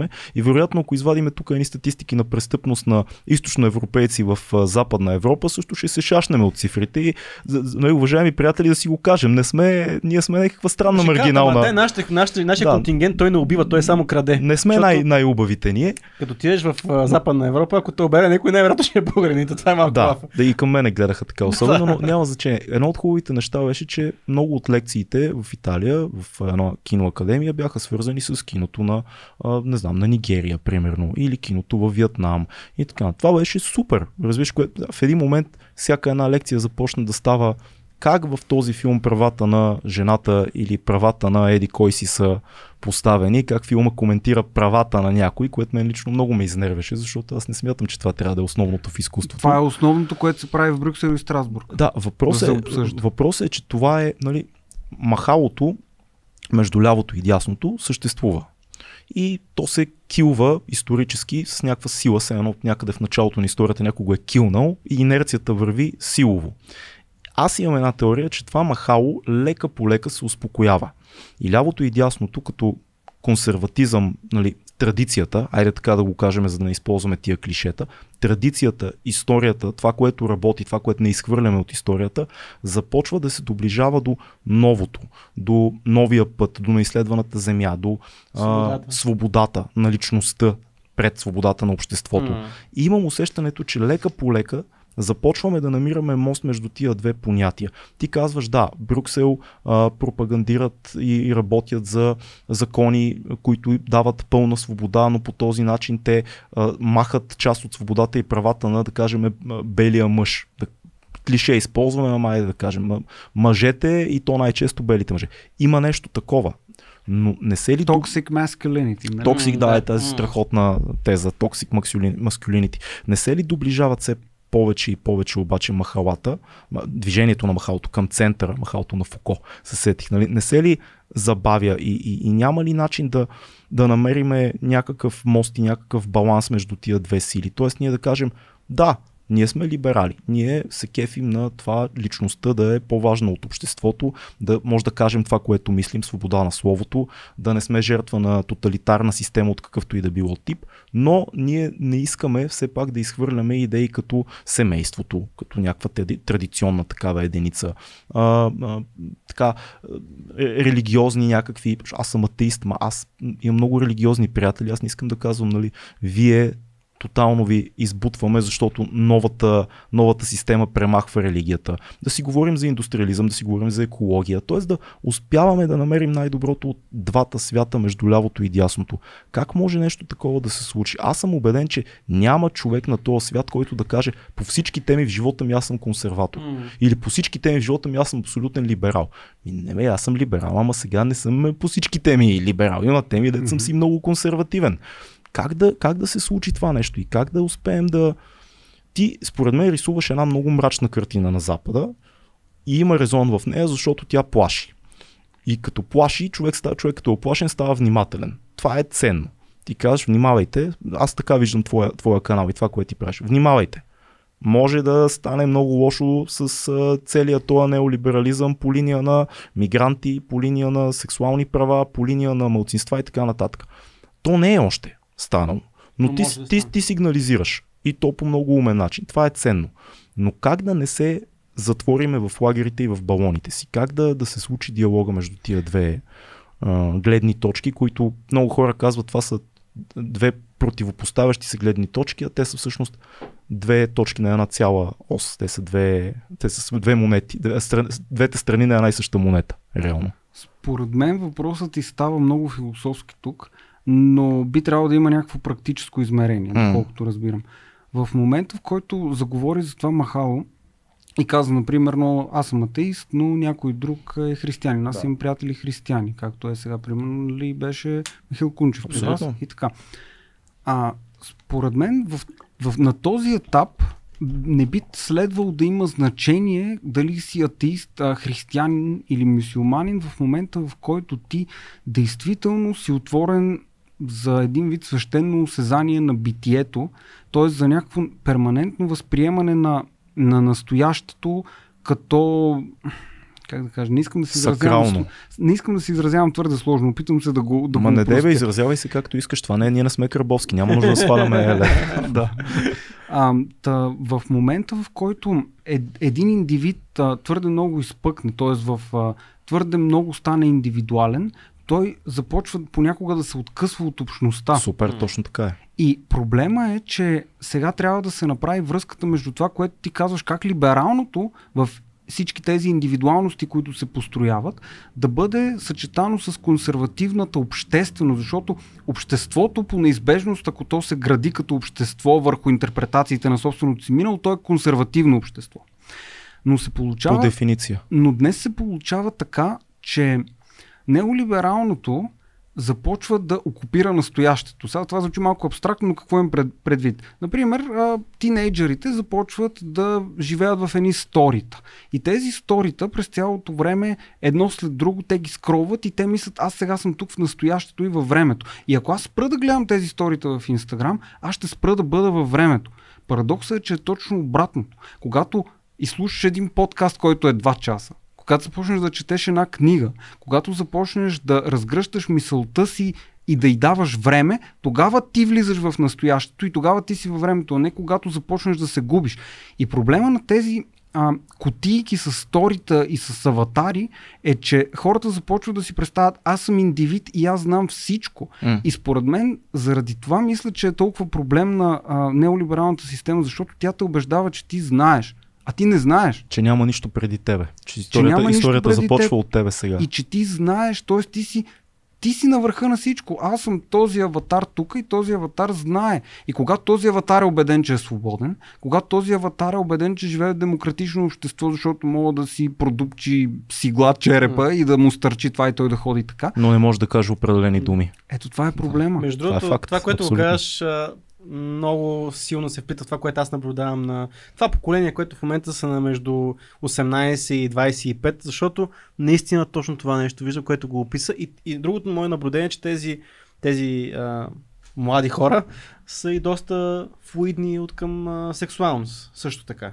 Което дайте да поговорим за тази сексуалност. Не, според мен тази което... свръхсексуалност в момента води до постепенно до асексуалност. Но и флуидност в нея. Асексуалността също е някаква флуидна сексуалност, така че знаеш как флуидност в сексуалността, виж как го е.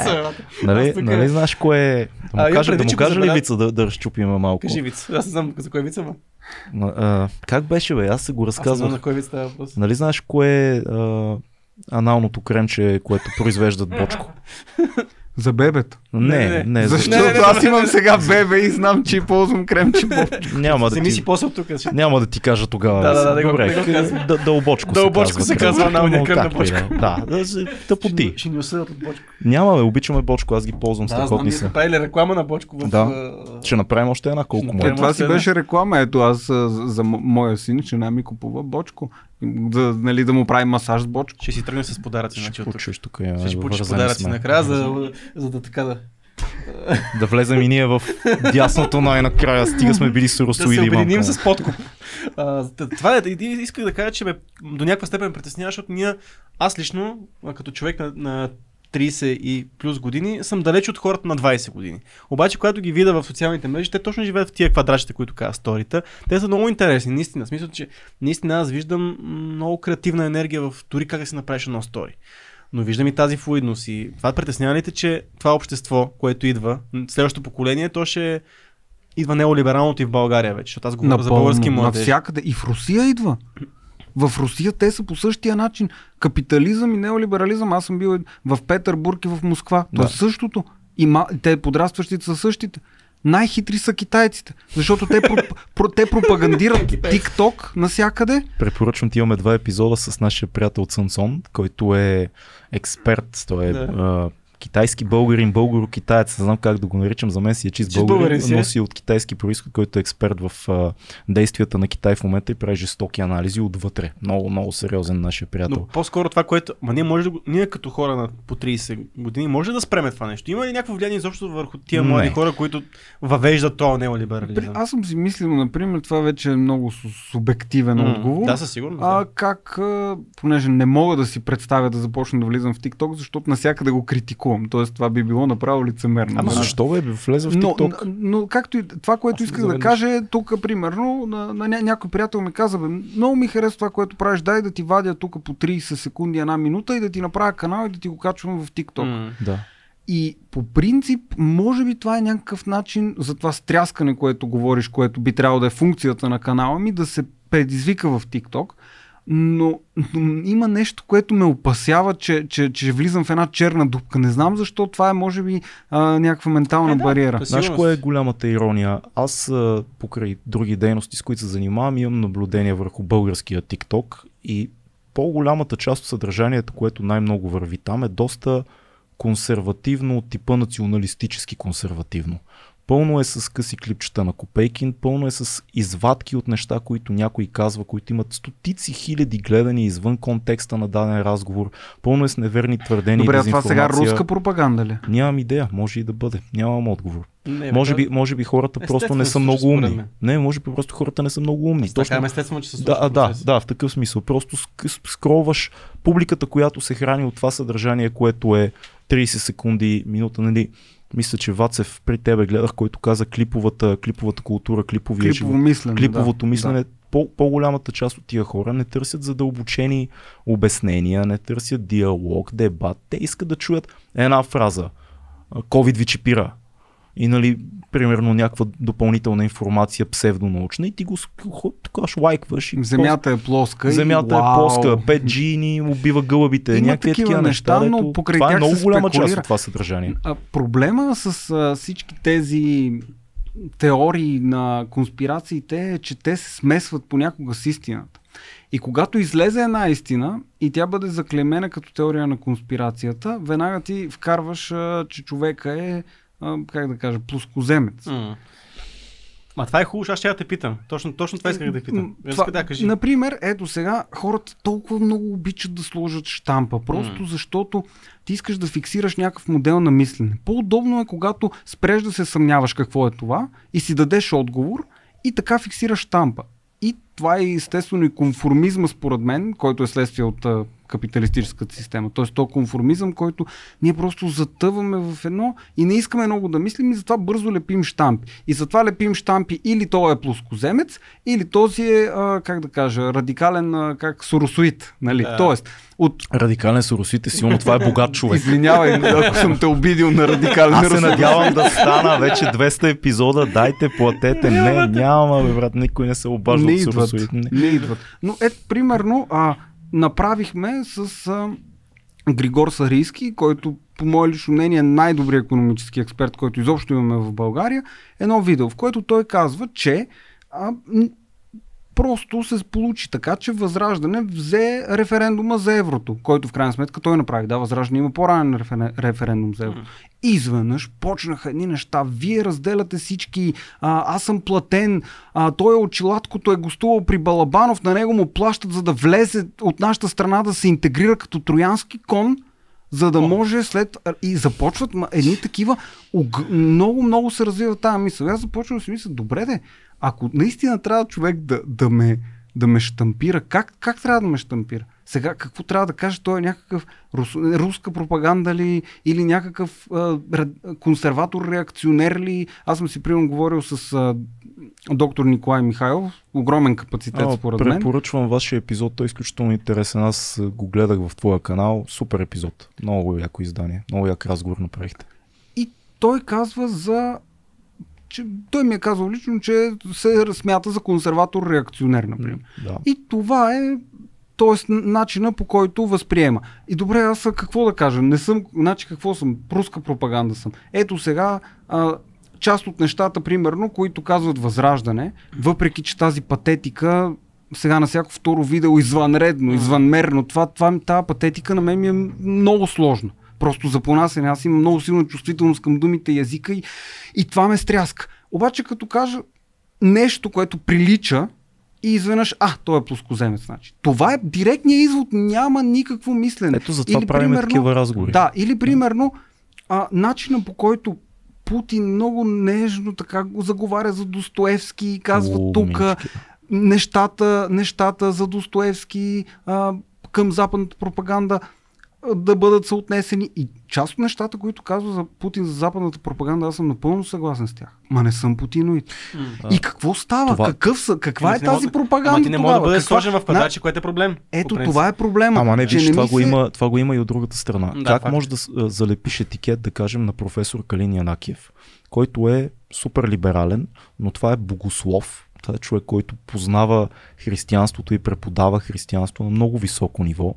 Можеш ли да кажеш, че това е типичния либерал, неолиберал и така нататък, човек, който се обявява за абсолютни права, свобода и така нататък, но, но е християнин и то на, на много високо ниво. Как може да кажеш, консервативен ли е професор Янакиев или е либерален? Защото аз съм изгледал всичките епизоди на професорското каре и ми е много трудно да се залепи етикет на който иде от тия четирима титанични професори. И това е хубаво, защото мислиш и се съмняваш. Да. Но един християнин не би ли трябвало да каже, дай да си дадем другата буза? А Калин Янакиев непрекъснато говори за това как трябва на всяка цена да изпращаме оръжие в Украйна. На всяка цена. И начина, по който примерно излезе една книга а, на, на Дугин за там към една серия Катехон. И той каза, подарък от Путин, тези радикалисти и така нататък. Ама Дугин е радикалист сега, стига. Това, начина, това архи, по който архиконсерватизма на Дугин е Калин Янакиев казва, руснаците се демонизирали, руснаците едно друго, едно друго. Ти си прав за архиконсерватизма в Дугин съвсем. Но наистина, честно ти казвам, според мен, начина по който Калин Янакиев, професор Янакиев възприема демонизирането на Русия и говори за него, прилича на начина по който Дугин говори за демонизирането на Запада съм, в огледало. Не съм, не съм сигурен. Защото... Има огледало, по думи могат да бъдат сравнени. Мога да ти кажа, професор Янакиев реагира на оправданието на Путин за този рус, руското православие. Това, че едва ли не една от мотивациите на цялата война е борбата с западналия тотално неолиберален Запад и как алтернативата е Русия и руското православие. А знаеш, че професор Янакиев е изключително задълбочен в вярата си на много-много високо и сложно ниво като богослов. Да, да, да скриеш амбицията ти да бомбандираш друга държава за свещеници, нали, за, за религия, това е най-нехристиянското нещо, което някой може да направи. Аз само мога да, аз не познавам професор Янакиев, но го харесвам много, само мога да гадая какво се случва в душата на този човек, който вижда как едва ли не православието става оправдание за водене на война срещу Запада. Нали, като е ясно на всички, че тази война се води по чисто икономически причини. Всички глупости, които Путин говори за това как ще освободи Запада от неолиберализма, като воюва с Украйна, това са пълни идиотщини. Няма какво да си изкривим душата. Е, както е идиотщина, както казват сега, ако, ако а, Путин спечели в Украйна, целия Запад губи. Това също е идиотство. Абе, не е, много, не е много сигурно, че е така, защото има много сериозни доказателства, че инвазията на Русия може да продължи и нататък към Молдова и да дойде и към нас. Тоест, Украйна е врата за, за продължителни акции. Не говоря философски, говоря чисто практично като военни действия.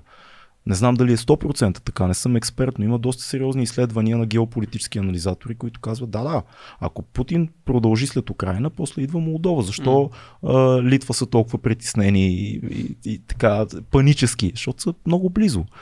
А...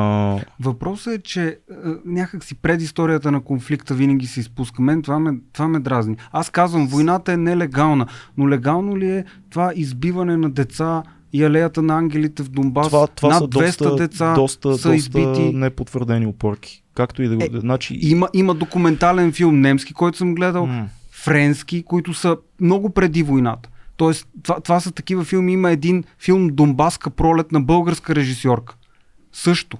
Която е била там. Има буквално има ли... извадено алея на ангелите. Има мислиш такава ли, че... стати... мис... статуя. Мислиш ли, че това е причината за водена на не, тази война? Абсолютно не. Генерално го не, казвам. Денацификацията не е, е причината, естествено. Но пък а, това, което стана на Майдана, със сигурност е революция, която е платена отвън. Тоест, ако ти си прав, че Русия, ако превзема Украйна... две хиляди и четиринадесета да, да. А, ако си прав, нали, Русия превзема Украйна, тогава тя продължава към Полша, Молдова, поляците ужасно се страхуват от Русия и чисто в исторически план има защо да това да е така. Тоест да допуснем, че това е правилно.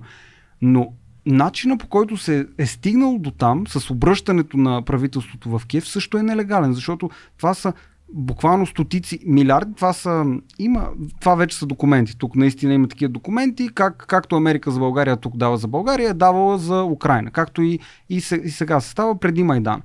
И в Запад Брюксел започва да представя Майдана като едно много демократично движение и става много трудно, когато те започват да хвърлят а, горелки, огнени неща там, когато изгарят хората по време на Майдана. Тоест и Брюксел трябва някакси да, да го скрие това нещо. И затова това не се говори. А, а, ако, добре, съгласявам се с теб. Путин е толкова опасен, че ако превземе Украйна, той ще продължи нататък и това ще срине Европейския съюз. А защо Европейския съюз не може по-рано да е говорил с Путин, за да, защо трябва да се прекъсне, както стана с а, Норд Стрийм две, нали, и така нататък. Всички връзки се прекъсват. Би трябвало да бъде точно обратното. Защото ако ти си отворен, според мен инвазивната политика изобщо няма да протече по този начин. Самата комуникация изобщо, според мен, и това са го казвали дори американски генерали и професори, е големия проблем е германската икономика да не се свържа с руските ресурси. Ема и според тя, мен тя в исторически план това е и било и в преди Втората световна война. Така. Аз имам чувство, че най-големия проблем сега беше колко е свързана германската икономика с руските ресурси. Всъщност това е един от най-големите инструменти на Путин да изнудва Европа. Тази грешка Европа да се обвърже чрез газовите си тръби с Русия. Да, ама се освобождава малко. Но, ма, се, но, сега да, ама виж да, при филоско, какво трябваше да така, стане, така, за да така. се разбере, нали, това нещо. Но не е ли важно все пак и това, което каза Меркел, че тези мински споразумения м- така и така е нямало да се спазват и е, използва, се използва прозорец от възможности, за да бъде въоръжена Украйна. Това означава, те са се готвили за война. И е било въпрос на време, кой ще е първия. Всички световни наблюдатели бяха наясно, че ще се случи нещо, нещо. в Украйна. Тоест, не, въпросът е бил обаче, кой ще бъде война. първия. Да. И когато Русия е влязла първа, тя става агресора. Но това е много дълго време предизвиквано. А ти мислиш, че Украйна ще да нападне Русия? Аз мисля, че много дълго време се е готвило НАТО да навлезе и да се установи в Украйна. И в момента, в който НАТО се установи в Украйна, имаше, преди да започне войната, а, НАТО беше казал, че ще сложи ракетни установки около Киев, чието всъщност летене до Москва е точно пет минути. Веднага ти пускам да. един коментар. Европа има интерес Украйна да спечели войната до някъде заради зърнените култури, които тя предоставя. Това в страни, дълбо... Това в страни от дълбоко моралните причини, които гостът пропуска. Неморалната, демонизираната от госта Европа защитава нападната страна. Не демонизирам Европа. Иначе за филмите, нека видим какво е финансирането на тези филми, които спомена. Няма как да знаем в момента и да разберем. Добре, може да го проверим. Аз мисля, че ти изхождаш от любовта към европейската култура и затова посочваш проблемите, които виждаш в бъдещето. Не мисля, че демонизираш Европа, по-скоро виждаш една друга Европа, която те плаши и която е така Не е изключено да се случи, но само да, да завършим, за да не изпадаме в политически анализ на, на войната в Украйна. Мисля, че всички се съгласяваме, че каквато и да е геополитическата обстановка, комплексна, исторически и т.н., в момента тази война не е морална. В момента една държава, която обстрелва невинни а, и в Киев, и в а, Мариопол и така нататък, това не е окей. Okay. И, и мисля, че света има право да каже, пичове, това не е окей. Okay. Защото това не е война, която се води от Украйна в Русия и Русия в Украйна. Това не е двустранна война. Това е едни хора в момента унищожават една държава. Един, един, Добре, а съгласни ли сме, че всъщност се води война между Русия и НАТО в Украйна? Не, не, не абсолютно. Не сме съгласни. Не. А между другото, ето тук Ани много хубаво казва нещо, че всъщност Украйна се подготвя десет години, обаче не е нападателно, отбранително. За се отбранява. Да. Най-логичното нещо е, когато искаш да се отбраняваш, да влезеш в един отбранителен съюз, не е така. Защото НАТО по, по същество той е отбранителен съюз. Какво може НАТО да направи, ако влезе а, в Украйна? Мисля, НАТО, НАТО няма да напада никога. Нали? По принцип, НАТО е отбранителен съюз и това е в част от... Нали, това защо съществува този съюз. Самата причина Украйна да иска да бъде в НАТО е за да не бъде изядена от Русия. Да. Това от десет години е така. Но има огромна част от украинците, които са практически руснаци, искат да бъдат руснаци. Така е, факт. В да. Крим деветдесет и девет процента от хората говорят руски. За това... и, си, и, и, а тези референдумите в Крим, те не са измислени. За Там това... хората искаха да бъдат част от Русия. Вчера, вчера снимах една, снимам един документален филм и една от героините, която е таврийска българка. Ако да умекотим установката, да не станем политически анализ. А, Катя, която е, значи нейните пра-пра пра-пра-прадядо и баба от България, от Троян, отиват в Украйна, правят едно село, което се казва Андреевка, Андреевка и а, тя ни разказваше, тя в момента мисля, че около петдесетина годишна, как като е била ма- малка, значи това е българско село, Андреевка и само българи, които се местят в Украйна, нали? Да кажем информация, таврийските българи са като бесарабските, само че са в Украйна, а, бесарабските са по-нагоре. А, Тя разказваше как всъщност на тях им е било забранено да говорят на български, а може ли се да говорят само на руски публично, в училище и така нататък, навън, а, само на почивки и, и вътре в семейство са може да говорят на български. В Украйна? Да. В коя част? А... Андреевка, това е до, а, това е за Порожката. А защо тогава област. Всички разказват, че е станало това с а, украинския, т.е. това, за, че се е било забранено да се говори български? Mm-hmm. От бесарабски българи, mm-hmm. които дори таврийски. Дойдоха в България. Да, да, ти каза това, но no. от бесарабски българи се каза, че е било задължително да се говори само украински след Майдана. Не, тя разказваше за руски. Не, това, това е много по-късно.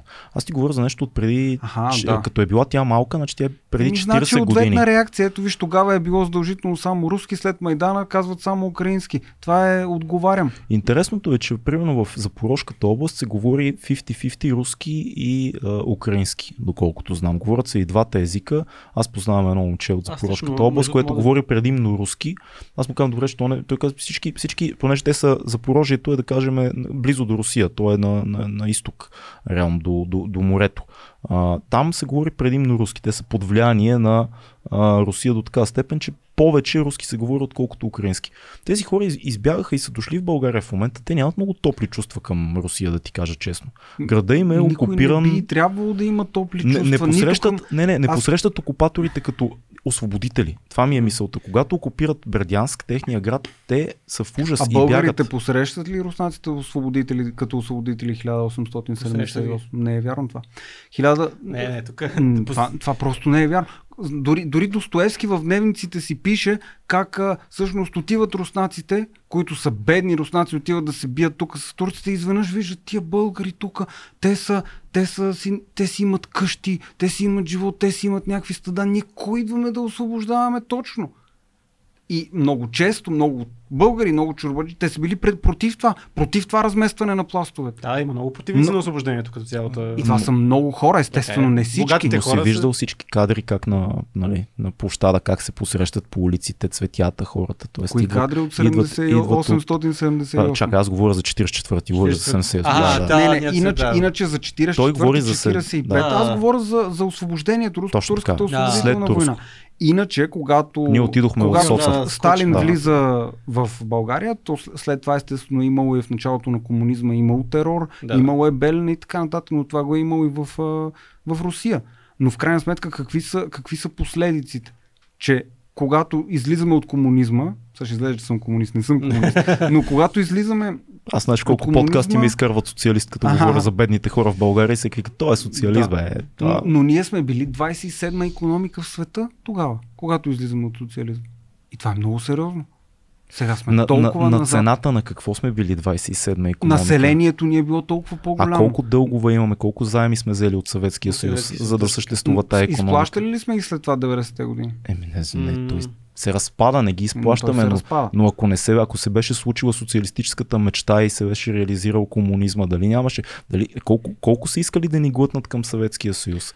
Но виж какъв е резултат сега, so, примерно от тридесет и три години демократичен преход с тапянето на населението в България. Защото е толкова чудесно, че има грани, нали, свободни граници, че можеш да пътуваш в Европа и така нататък. Чудесно е, разбира се. Да, но затова пък България в момента изчезва. Защото всеки, който има малко повече акъл, знае някакви езици, има някакви умения, просто заминава. Защото е много лесно. Това... Тогава не е било лесно и тези акъли са оставали тука. Което не е добре, ама, чакай, защото трябва... е полуавторитарно, т.е. Да, не може да минеш, да ни но това не, развива не... наукоемки икономики. Да. Това е нещо, от което ние сега имаме нужда, от отрасли, които да ни задвижат изобщо някаква икономика в България. Да, доста хора се връщат, нещо. В момента се връщат доста аз, хора. И аз имам такива наблюдения. И това, и това може би е хубавата новина, но всички сме наясно, че най-големият ни проблем в България не е точно коя е, коя е политическата идеология, която води. Имам предвид дали сме малко леви или малко десни, и проблема е корупцията. И все повече и повече млади хора разбират, че ние за, за идеологията, дали сме малко по-социални или малко по-бизнес, ние ще се разбереме. Въпросът е да има честна игра. Няма честна игра в българската политика и това е корупционна а, бездна. Нито някаква. Една партия няма, която да не е обвързана с корупционни схеми. Вероятно е така. Да. Аз се канам от самото начало да, да те питам нещо, защото от тебе чувам няколко пъти. Това е вече лебедовата песен на, на, на капитализма. Отново други хора го чувам това нещо. И какво... за края на Европа говоря в начина, по който я виждаме и така. Да, да, да. Разбирам. А, което аз разбирам. Твое... Обаче какво е след това? Защото ние не познаваме друга... не познаваме друга система, освен капитализма в момента и нашите мозъци не могат да поберат, че нещо друго може да... някакъв друг може да е световния ред. Какво точно е следващото? Това трябва да сме отворени за тази мисъл.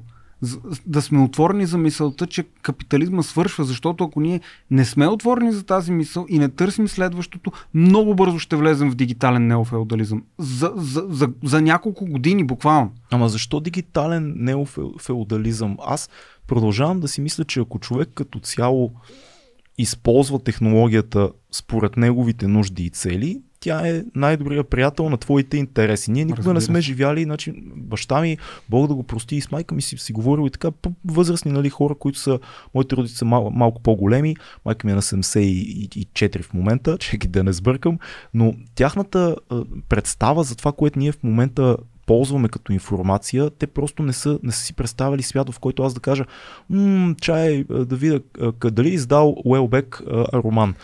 Цъквам, виждам, зачитам го.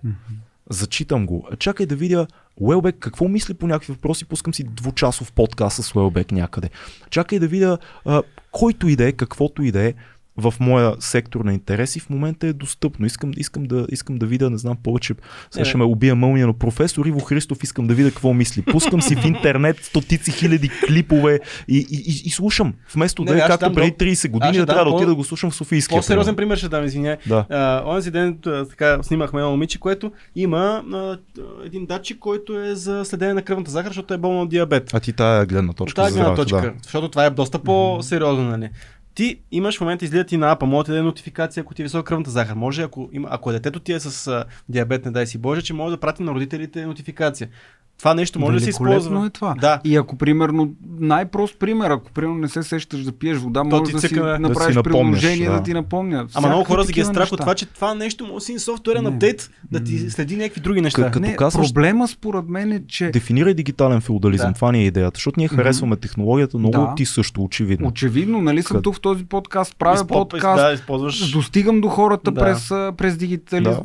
през дигиталната сфера, въпреки че YouTube ми изтрия едно видео, но това е друга тема, т.е. може и да, не, да спра да достигам на това. А монетизирани сте, няма да е... Интересно, монетизирани сте видеята или, се, или имаш и, там проблеми с това? Тоест тая... има някои, на които се появява такова жълто, Limited, че... Да. Да, окей, това ми беше въпрос. Да, а, но, но по принцип, ако бях на английски и говорихме същите неща. Нямаше да си нямаше, нямаше да съм а, и ние, и ние най-вероятно. Да, тоест там, там се ловят много думи. Ой, Фил един път каза една смешка за евреите, то просто ужас.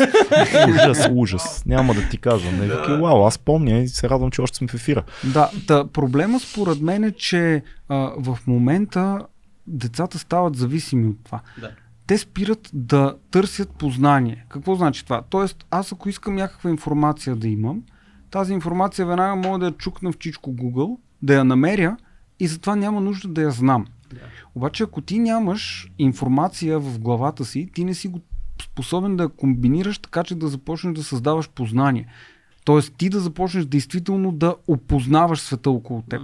И затова има такъв спад в момента и такова масово затъпяване. Не може, не може, не знам според мен да не се забележи как точно този див консумеризъм води до масово затъпяване. Ти отиваш за черния петък, впрочем, как... а, сещам се, сетих се просто случайно за първия, първия черен петък. Да, да, да. Първият черен петък, мисля, че най-известния е от хиляда деветстотин двадесет и девета година, когато се срива Ню-Йоркската борса. Mm, до да. Какво води до това? До голямата депресия в Америка, yeah. която впрочем по косвени пътища дори докарва на, на, на нацистите на власт в Германия. Факт. Но а, това, което искам да кажа е, че какво прави, води, значи, до какво води черния петък, то още тогава е станало. До голямата е, депресия. Е, да, да, защото ама, това ама... купуваш, за да компенсираш вътрешни празнини. Чакай, постваш не, не, стори, не, за да компенсираш вътрешни празнини. Не, не е задължително. Понякога постваш стори. До голяма стори... степен аз чакай виждам. Сега. Понякога постваш стори, за да изрекламираш бизнеса си или е, нещо да. готино, което правиш, за да отидат хората на театър, на кино или на изложба. Понякога си купуваш нещо, което не запълва. Той си купи часовник, да като ходи да тича там по планината, да знае да, да, да не го изгубим, защото ни е важен за подкаст. А, понякога, примерно на черния петък, ако ти имаш бизнес, ти правиш оборот, който може да поддържа бизнеса ти над водата, ако се е случила една криза, да кажем като COVID. Тоест има, има и друга страна на цялото това нещо, което не е само празнината. Сега оня ден си купих едно сакенце. Много готино, взех си го на оферта от един магазин, няма да кажа коя, защото не Не, сменим. Не казвам, че запълваш да, празнина с сакенце, толкова натам биш. Не, защото имам празнина, защото си казвам, имам много свичери, имам много ризи, па да си купя едно-две сакенца, имам премиери на филми, предстоят това онова, да си купя едно сакенце. Моята приятелка каза, само гледай да не приличаш на банкер с това сако, защото ти не си, аз казах, не, ще си избера хубав кежуал модел. Сега това с празнина ли запълвам? Не, бе, това е, живееме в света, в който аз мога да си купя едно сакенце, което най-вероятно баща ми, шейсет и пета година, като е бил на, на колко е бил, на двадесет и нещо, той за това сакенце дори не може да си помисли да си го намери ефтино, па да си избере от сто други сака, пък да отида да ги пробва, тая материя дет на него му харесва, да си го купи, да си го вземе. Да, но когато само ли пък да отида да на, фестивал, заливат... на фестивал в Германия да си прожектира филма, както аз отивам. Напълно съм съгласен и точно това движение е много, много важно между границите според мен. И дори бих казал, че Еразъм програмата е едно супер от най-изобщо, ако не е най-ценното нещо на Европейския съюз. Тоест това движение, mm. този обмен на културите. Но тук има проблем според мен с думата толерантност, защото думата толераре от латински тя означава ти да търпиш това, което са другите, но да запазиш по-голямата правота на собственото си убеждение.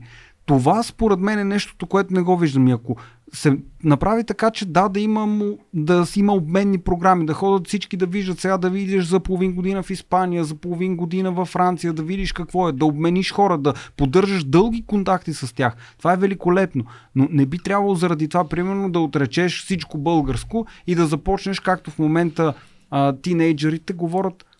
Те си мислят, че знаят английски и вкарват едни думи в български език, с които го усъкътяват до неузнаваемост. Това и ние го правим, не само тинейджерите. Езика е динамично нещо, променя се. Езика е динамично нещо, но когато започнат да се губят думите в него, ти започваш да губиш връзката с Съгласен тези, които съм. преди са ги изричали. Съгласен съм. Това, това е важно, но нека не сме от тези така крайни консерватори, които когато кажеш чуждица, нали, сега апдейтнах си лаптопа.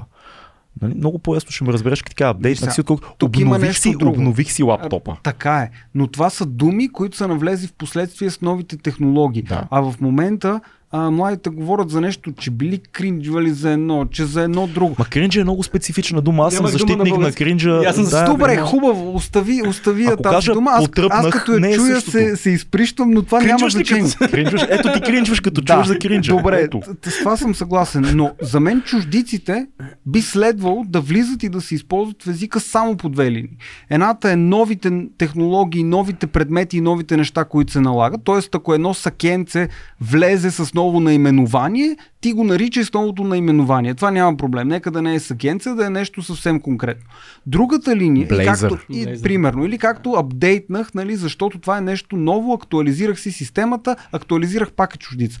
Но за мен единственият начин, по който би трябвало чуждици да влизат в българския език, е през а, научния речник. Тоест в момента, в който ти примерно обясниш, че нещо го симплифицираш uh-huh. в контекст на нещо го упростяваш, тя самата дума е оксиморон, тя е сложна дума, която, ну, пример ти давам, нали? Или артикулираш, не е най-българската дума. Но можеш не. Да си артикулираш спокойно, нали? Защото, защото той е навлязъл през... Да, да, да. Тоест, когато навлиза през езиковата култура, през на, на науката, през химията, през лингвистиката и така нататък и се използва в този контекст, за мен е чудесно. Но според мен младите, които парадират с това, че много знаят английски, те нито английски знаят, нито български. Мерец, и това е, примерно, аз като знам, нали, повече от а, един-два езика и се занимавам с езици, в, просто когато говоря един език, го обгрижвам, дори когато говоря на немски, аз не вкарвам англицизмите, които немците вкарват, защото това ме дразни. Mm.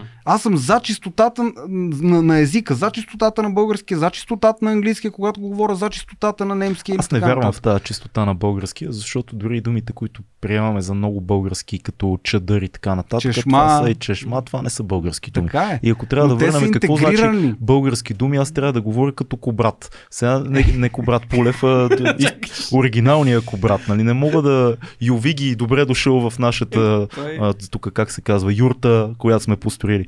Добре, има много въпроси от а, хора. Ще вземем най-най-най-най-интересните. Аз, а, аз ще хвана, да хванем два-три въпроса, четири. Да хвана... а, за да може да си оставим, виж сега. Аз да. искам да се да оставим малко прозоре да го поканим пак, Марто, защото е, да кажем мятам, само преди това, ако искаш от... от живия чат няколко бързи коментара. Не, аз първо искам да го питам ти докато търсиш. Смяташ, да. че България е добро място за живеене. В момента. Да, в момента. Супер, категорично, супер да. въпрос. Категорично, да. Да, добре. А, така, искам, дефинирай имах... консерватизъм а, в а, кратце. Ето ти въпрос. Като слоган и ти да го изкараш като слоган. Не, не като слоган, но така кратка дефиниция на консерватизъм в двадесет и първи век, говоря. Можеш ли да... Това е доста сложно. Да кажем опит за поддържане на традиция през актуализирането ѝ, нали, тази дума използвахме, в... А... настоящето. Чрез настоящето, да речем. Защото... Пресяване на ценността така, на това традицията. Това не значи аз, нали, да искам да седна с мезена маса, да се разлее ракията и тя да приеме формата на Сан-Стефанска България, аз да кажа, аз съм традиционалист и така нататък. Това, това е друго. Да. Идеята е да, да се поддържа общност. За, за консерватизма, според мен, е много важно да се поддържа общност. И е хубаво да има индивидуални личности, защото те са тези, които винаги дърпат напред. Удължих го твърде много. Не, не, не, не, не, слушам те, слушам. Но първо сложихме дефиницията.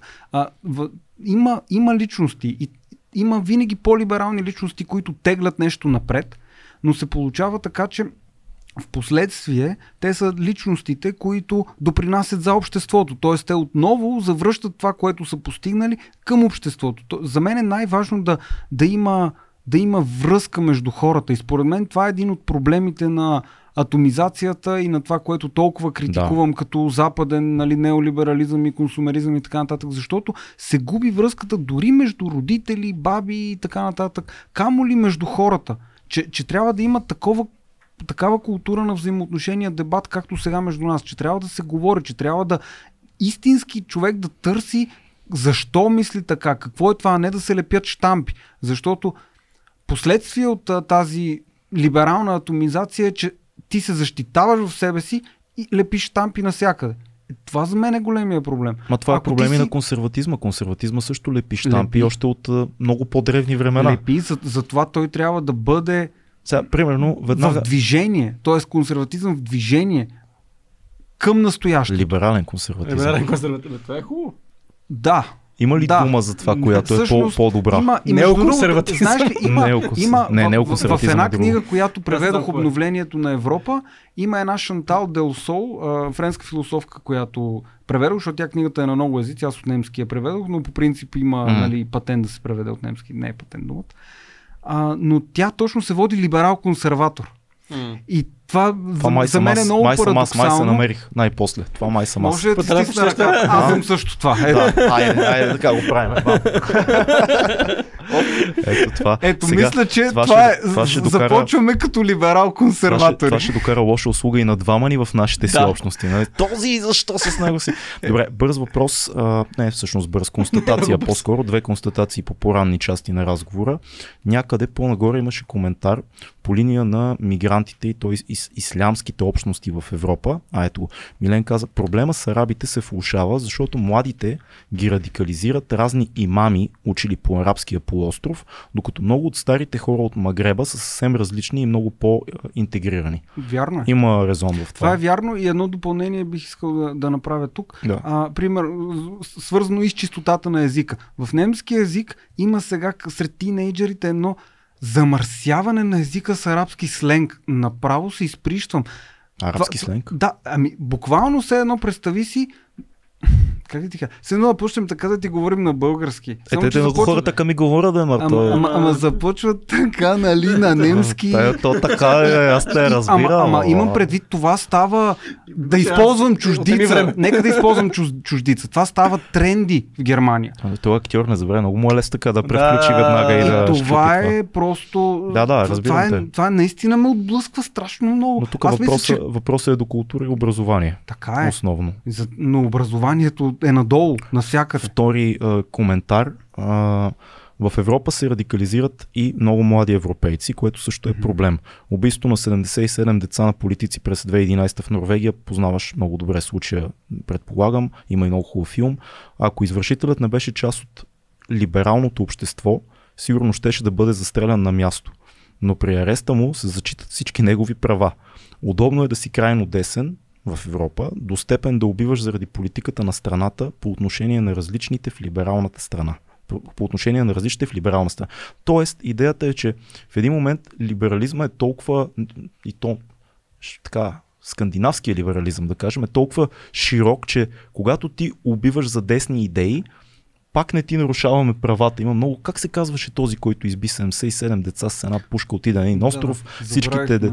Притеснява ли те, че има и тази тенденция? Ние хубаво си говориме за мюсюлмански гета, говориме си за Африка, говориме си за а, така затворени общности, които по някакъв начин са изключително иранско-консервативни, така да кажем, или, или афганистано-консервативни, но притеснява ли те, че има и другата страна в Европа? Все повече и повече млади момчета, бели, които точно защото се чувстват неразбрани, намират смисъл в някакви древни такива нацистски, а, а, фашистски идеологии, че едва Европа отива на кино и аз сега ще я спася и ще спася бялата раса и, и моите корени и така нататък.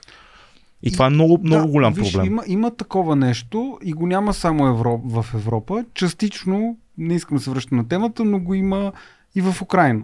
Но това е наистина частично да. И не е толкова колкото се представя, че това okay. е ясно.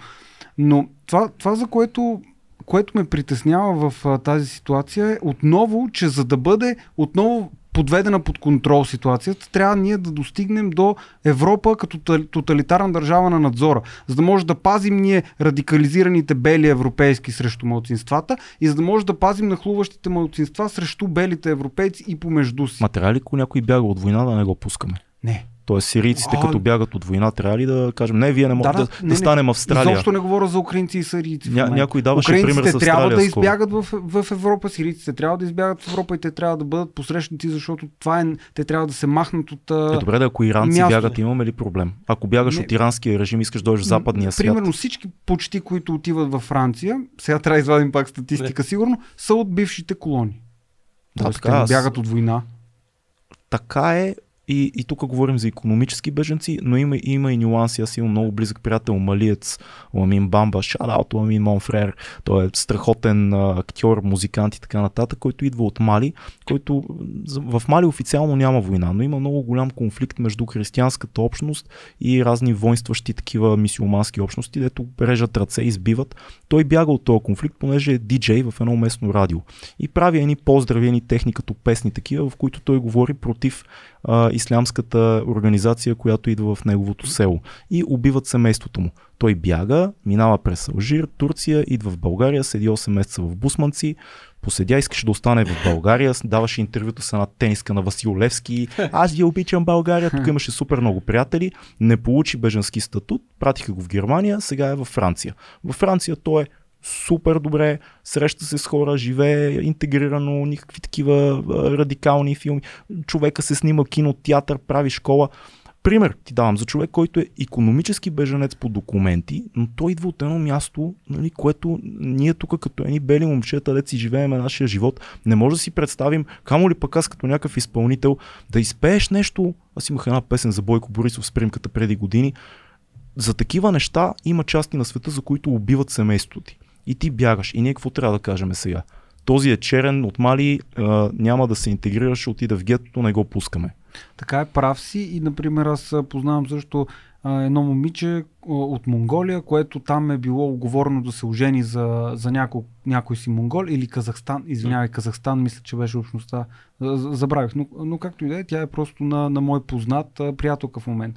И трябва уж да се върне и не може да се върне при семейството си, защото те се обещали на някой друг и тя сега не може да се върне. Ето това е архиконсерватизма, за който говориш. О, да, и той да, е проблемен, да. Но за това трябва да се гради нещо като либерал-консерватизъм. Проблема, единствения с това с либерал-консерватизма е, че ако толкова много се местим в либерална насока, той ще си бъде либерал-либерализъм. Да. Разбираш ли сега, колкото и да странно да звучи толкова да размива имаме понятията, но ако, ако отидем крайно в посоката, както в Калифорния едно дете може, нали, да така, знаем ги да, нещата, как са, много е крайно. А, ако отидем крайно в тази посока на, на това свръх полово, многополово, фантазмено нещо, което се разиграва, тогава това е крайно либералното и консервативното е обикновено либерално. И дори аз мисля, че в днешно време а, класическото либерално Е... е консервативно. Да. Тоест ти си един либерал. Да, ето, практически класически. Повикаха, имаме новина. Между другото, само да кажа, съм на, на същото мнение като вас за емигрантите, но пък не може да отречеме, че има и страшно много икономически емигранти, които използват това, че са, казват, че са военни емигранти, те изобщо не са от военни. Не го отричаме, не да, го отричаме. Сигурно си има и много от тази гледна точка, защото много хора от тези страни искат пък да избягат в Европа по икономически причини. Ако системата работи и се проверява кой откъде влиза и с какви цели, би трябвало всичко да е окей. Okay. Проблемът е, че системата не работи не достатъчно работи. добре. Ма то тук в България също не работи много добре, защото влизайки в България, Съгласен. тук се чупи някаква връзка, която аз така е, че толкова документални, толкова репортажи и документални филми съм гледал по тази тема, че пак и пак не мога да разбера къде се чупи тук връзката, един бежанец, губи се изобщо историята му, какво се е случило с него. Изобщо тук не се знае какво става. Страхлите от исляма, като има много интересни теории, пак към Сам Харис се връщам и към други интересни философи модерни, които казват, много хора ни обвиняват за в расизъм, защото говорим против исляма, радикалния ислям. То не е до раса, нали, исляма е вероизповедание, има много, много раси, така че спокойно може да говорим за това. Срещу радикалния ислям, да. Прав, правиш но... ли разлика между, между нещата? Има, примерно, познавам Uh, едни двама братя Якъбови, те имат дори песни, може да ги чуете, и да, те са, те са мюсюлмани, но те са софисти. Mm, това е друго нещо. И не, не е друго там нещо, е, смисъл, там е толкова е светло. Между, впрочем, с този Константин Кучев от Сътворими, те имат тези песни. Супер. Невероятни песни са това, според мен. Толкова, е, е, Руми, толкова знаеш, хубаво, най- Руми най-хубавата поезия е софийска поет, поезия. Да. Разбира се. Великолепен поет е Руми, да, но точно това е нещото, което е най-силната и най-качествената черта на, на мюсюлманството. Да, ама извън това, ето примерно България, ние винаги забравяме, че ние живеем с едно население от, мисля, че са около петстотин хиляди мюсюлмани в България. Нещо такова, осемнайсет процента преди време. Да, не, не, а, тринайсет процента имам мюсюлманско да, население, наскоро го проверих. Не е малко, изобщо, доста между тринайсет и петнайсет процента. Да, но ние сме се сработили и тоест, поколенчески е, поколенчески е въпроса. Мисълта да. ми е, че ако имаме една Европа, в която интеграционните процеси работят, до степен, в която, точно както в щатите, ти можеш да изповядваш своята религия, ти можеш да бъдеш част от своята общност, но трябва да ходиш на училище, трябва да плащаш данъци, трябва да си част от някакво комюнити, което е по-голямо от твоята сграда само, нали? Mm, да. Твоя град трябва да бъдеш част. Ако работи по този начин модела, не виждаш ли надежда, малка поне, мъртина искрица, нещата да се наредят по линия на мигрантските казуси в Европа? За съжаление, мигрантския казус е преплетен с а, другите политики на а, свръхполитическа коректност. И не смятам, че Европа може да се вдигне на крака и да стане автономен субект действителен, въпреки тази сега силна нейна федерализация, без да има много тежък срив. Поне така го виждам.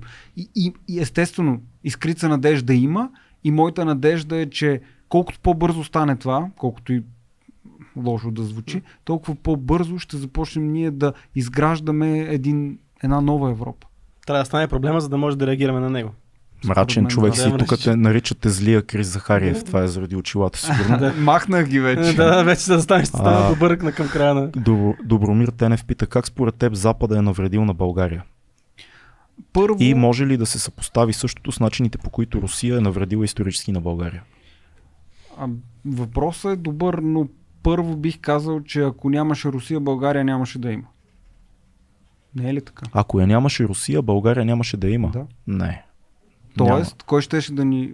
Как, как щяхме да се измъкнем от Османското робство? Но... Защото ти каза, споменах тук по-рано Чипровското въстание. Те са се надявали на Запада, защото са католици. Из... Избухнало е въстанието, да, помели но... са ги и никой не е реагирал. Така, така, съгласен съм. Но нали знаеш, че Русия не, не, не ни освобождава като, като така...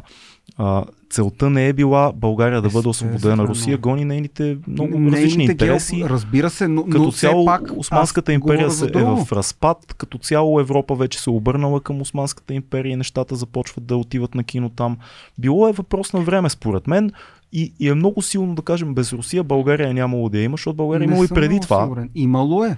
И е но... преживяла и друго робство византийско и пак се е запазила, така че не е... Дано и да се запази за повече време. Да. Но според мен от великите сили, пак ще излезе, че съм русофил, не съм, аз не искам да живея в Русия, но според мен от великите сили единственото, единствената велика сила, която има интерес действително България да е силна, и това е егоистичен интерес, както ти каза, това е Русия. Сега, в момента. По принцип.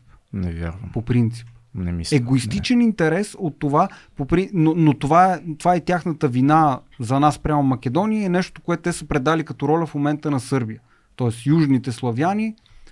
Не съм съгласен с теб. Кажи ми как Запада наврежда на, на България? Ами... Първата част на този въпрос. Първо заради това, че се източи целият потенциал на... на хората от България. Ама това, Ама, е, доб... е доброволно. Това, това е доброволно, но е, със... но е следствие. Е, да, да, ма това е все едно... Добре, окей, да, да речем, че тук не съм, тук не съм тук, прав. Тук е, е, Цеци ме бие всеки ден и аз отивам да записвам за другия подкаст и ти да кажеш, заради другия подкаст Орлин се махна от две хиляди и двеста. Да, така, да, факт, мисъл... така е. Но откакто ние сме се отворили, т.е. откакто се е разпаднал Съветския съюз и ние сме се отворили към Запада, тук казват, няма какво повече. Само България може да вземе от Европейския съюз. Европейския съюз нищо не може да вземе от България. Толкова много години се купуват всичките златни концесии, всичките водни залежи, всичките тия неща, те се окупират постепенно от фирми, които нямат нищо общо с България и нямат нищо общо с българското население. И т.е. нашата земя се разпродава по този начин. Това е едно от нещата, които е взето. Едно от нещата, които граби се и все още има. Все още има. Тук е въпросът и проблема вече с нашата корупция. Да, защото, защото то не е, е, то е добро, то не е някой да той ти ги вземе, да ти ги ами... откраднете и има кой да ги продаде. Капитализма не работи така. Конкуренцията е загубещ и монополът трябва да е пълен. А, okay. Изговорихме го това. Да. А, в момента, в който а, толкова много години е, е грабено и все още има какво да се вземе, значи наистина ние сме една много богата държава, която за съжаление заради олигархията си е в такова състояние също. Защото аз съм ходил там около Веринско, напримерно, има е, е, е, язовир един е това. До едно село тук около Ихтиман София, има една табела запучена, тук се усвоиха сто и седемдесет хиляди евро от Евросъюза. Нищо няма там. Тя стои като надгробен а, камък. Това, това Ето ми, това е ма, и нашия е странно проблем. Да обвиняваш Евросъюза за това, че парите, Евросъюза които дават, се крадат. Евросъюза знае за всичко. Евросъюза е пределно е, наясно за корупцията в България, пределно наясно е с, грани... с проблема с границите и с да. мигрантите. Въпросът е, Марто, не, допуска го. Не, не давам... Меркел допусна Бойко. Това да, е... да, въпросът е следния. Ние не трябва ли да поемем отговорност за себе да, си? Да. Вместо да, ние казваме, не искаме Европа да ни контролира, искаме да имаме независимост в рамките на Европейския съюз. Съгласни сме всички. Mm-hmm. Когато обаче вземем средства от Европейския съюз и някой тарикат тук си ги прибере и не направи нищо с тях, ние не казваме, ах ти тарикат, ние mm-hmm. тук нашата общност мислещи хора ще казваме, не се прави така, приятелю, повече ти не трябва да имаш никакъв достъп до европейски средства. Ние казваме, защо Меркел или Евросъюза не проконтролира този човек? Все едно, нашата отговорност към нашето си общество я даваме в ръцете аз, на... Аз, аз винаги обичам да давам пример Проблема с... не е там, тук е. Обичам да давам пример с Румъния, защото да, знаем, че не е така, както го виждаме на снимките Румъния, но влезохме по едното време в, в Евросъюза, едни и същи средства сме получили, обаче румънците доста по-добре са си устроили. Те имаха и документален филм за корупцията, който май беше номиниран за Оскар. Хора, точно така, той смени цялата. И парите, които влезоха от Европа, някак си се освоиха. И те не могат да се оплачат, те всичко им е разпродадено и че вече са някакъв щат на Европейския съюз. Трябва да се съгласим, че има много голяма разлика в живота в България, примерно от деветдесет и седма до сега. Това, което в момента живееме като живот, бизнеса, който има в София и много от големите градове, по-малките е друго, възможностите за работа, възможността ни да избираме стоки, работни места, а, всичко това е много различно от деветдесет и седма. И това е хубаво, но примерно дали един пенсионер сега живее по-добре отколкото у седемдесетте в края на комунизма? Дефинирай добре. Ама, Дефинирай добре, защото седемдесетте, е седемдесетте не... само да ти кажа, имаме... седемдесетте казах, т.е. точно преди разпада. Да, да, тогава имаме това, което се нарича а, бурканна икономика.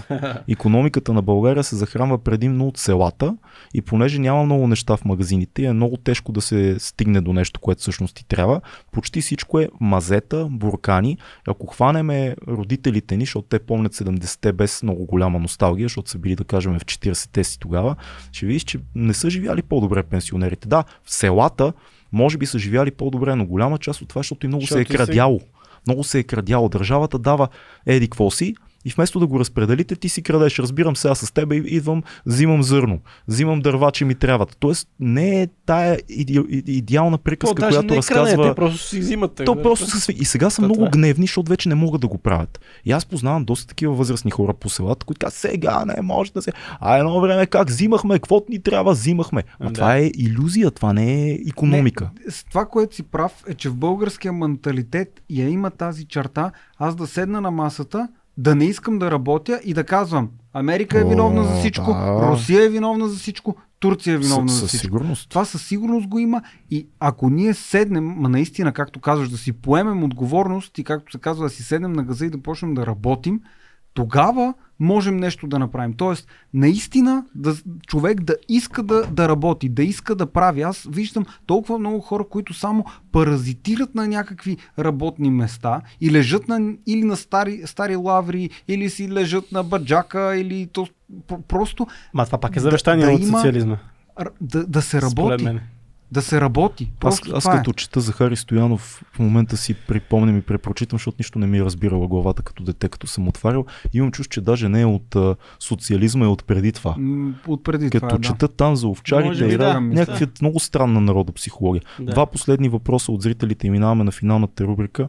Първи въпрос имаше и загубих го а, от Жорката Йорданов, който има също много. Къде си проверяваш, много, много къде подкаст, проверяваш да. линковете и фактите, които, нещата, които споделяш, къде ги проверяваш? Кои то, са твоите източници? Източници, къде да. Кои са твоите източници на информация? До много голяма степен а, от книгите, които проверявам, примерно тази книга, която споменах, Финалната игра на капитализма, тя има шестстотин линк. Към... А като сайтове, да. Като медии, къде имаш ли примерно...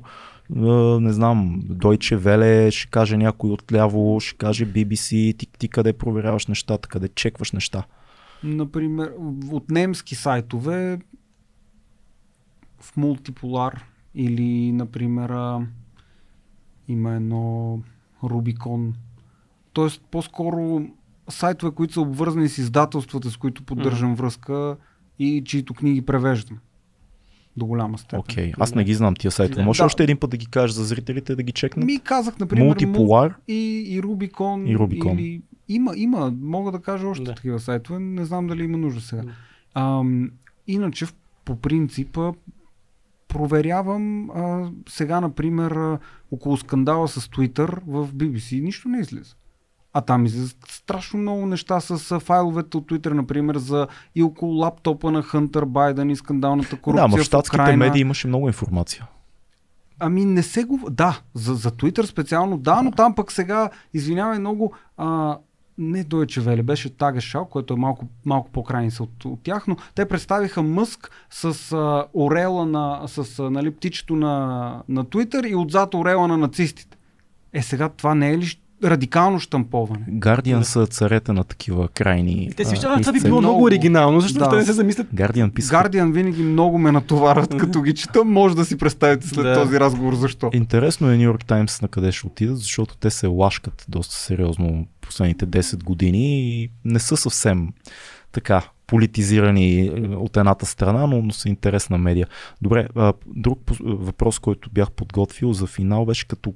Сега не го намирам да перефразираме, като коя страна искаш да бъде България? Как, като, ако можеш да определиш една държава, която да бъде някакъв модел, който да следваме, коя страна е тази, която ти, ти кажа, окей, това е пример, който съществува, не е метафоричен, не е измислен, не е някаква приказна страна, има такава държава, към, към която като система, строй, поведение геополитически трябва да се стремим. Ако кажа Унгария, тогава ще ми кажа, че съм русофил, но по принцип бих казал Унгария, въпреки че а, в, а, там има един, има един момент, например, доколкото знам, че става това, за което ти каза, малко по-крайно се национализират, отколкото трябва, и, но те имат много добра социална политика, например, на... първо, второ дете за семейството и на третото дете, например, дава държавата безвъзмездно тридесет и пет хиляди евро. Това е супер. Което е страхотна политика. Обаче абор- така... абортите са нелегални. Еми, вероятно са нелегални, но, mm. но пък можеш да минеш в, да ги направиш в Чехия. Което е проблем. Никой няма да ти, да ти каже нещо, ако отидеш си направиш аборта в Чехия. Да, нали? Малко е проблем това да са нелегални абортите, защото знаеш и пресоци са били нелегални, да, но пък и пак е са забр... ги правили. Така е. Просто в лоши условия. Така е, но да. пък е забранена също тази Ел Ге Бе Те Кю пропаганда, която аз не мога да понасям. Ма защо трябва да е забранена, Марто? Нека не, да си, не да, да е забранена. Да си действат хората, че, да си че, че... се обичат. Ами. Да ни пречат на нас, те не идват нас да ни аз обичат. Аз нямам нищо против хората. Въпросът е, че те започват да обичат децата.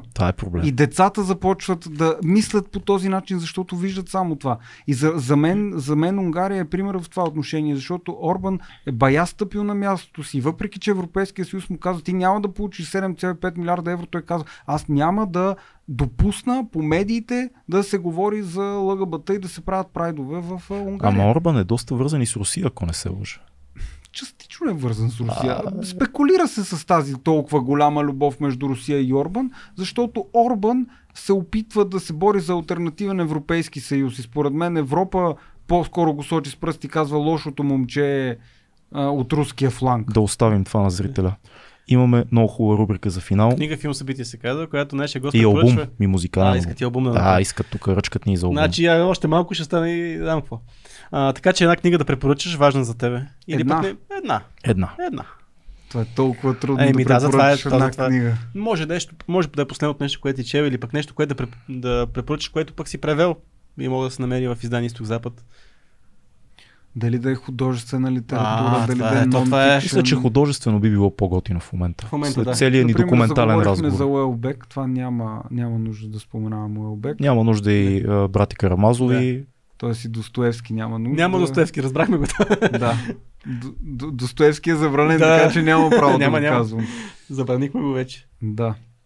Това е наистина много сложен въпрос, защото в момента в главата ми се бият поне двадесет да. книги. М- Кое последно те е така впечатлило, разтресло? Това ще дойде много сложно. Аз в момента чета и ми е много интересен, но, но наистина е просто много висока топка. Един американски философ Чарлз Пърс.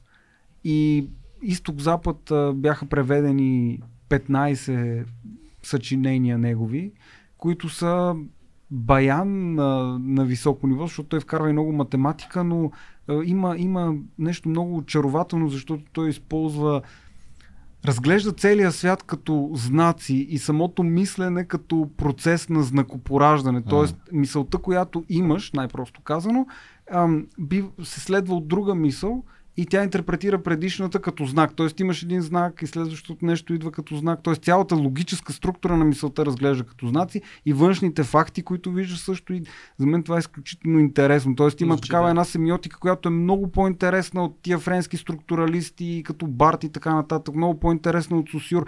Една такава философска семиотика, която за мен е невероятно. Супер звучи. Специално есето "Установяване на вярването", например, и как да проясним идеите си отвътре, ако, ако все пак някой си я купи и се хване да чете, са доста сериозни трудове. Добре. И са по-достъпни като че ли. Един филм да ни препоръчаш? Филм?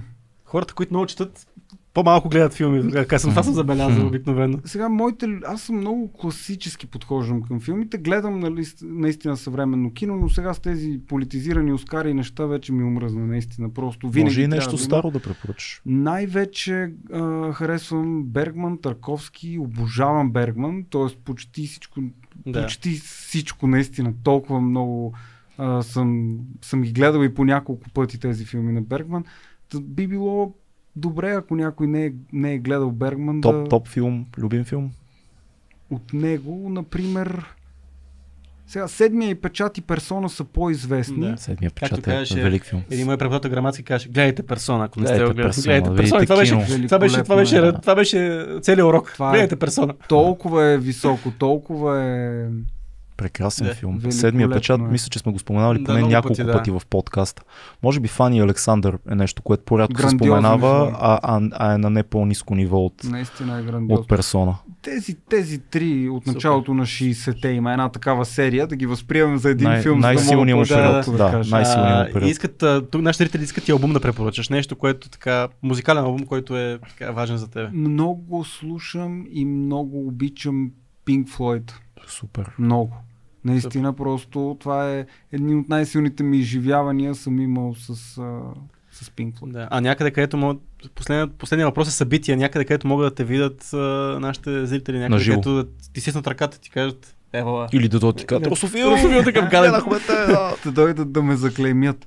Нещо, което ще дори да не ти да не, да не присъстваш. Може нещо, което да поканиш нашите зрители да посетят. Нещо, което ти би посетил. Физическо, Физическо събитие. събитие. Да не е онлайн. Да. А... Гледах наскоро доста, доста добро събитие, доста две хиляди и двеста събитие е Чам Кория с Захари Бахаров, който mm-hmm. го играе. На Явор Гърдев. Да, на Явор Гърдев. Да. Впрочем, Явор Гърдев много му харесвам нещата и мисля, че той е един от много малкото самостоятелно мислещи хора, които наистина се борят за идеята за федерална Европа. Повечето другите са цитатници, но той наистина е, ми е пълен опонент в, в, О, в това мислене. Абсолютен либерал, да, в най, да, да. в най-добрия смисъл. Но хубаво, че препоръчваш него, него представление. Да, защото, защото изкуството е добро. Така е, изкуството е... И защото изкуството е отвъд политиката. Изкуството е отвъд... Колко хубаво. Да. И да, и не. И да, и не. Той е Добре, Марто, надявам се, балоните така не се спукаха. Еми, да, мисля, че не се спукаха балоните, но се допряха, пообщуваха, поговориха, обмениха къде сме на едно мнение, къде agree to disagree. Нали, и запазваме правото да те поканим пак. И запазваме, ако искаш, ако не си така, ако не кажеш тия двамата, не стъпвам повече. Нека хората да кажат дали трябва да дойда пак, защото в крайна сметка много зависи от реакциите. Това, това е експеримент и затримани. Със сигурност. Да. Благодарим ти.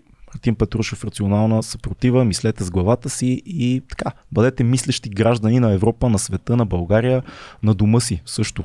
Важно е. Това е. Чао!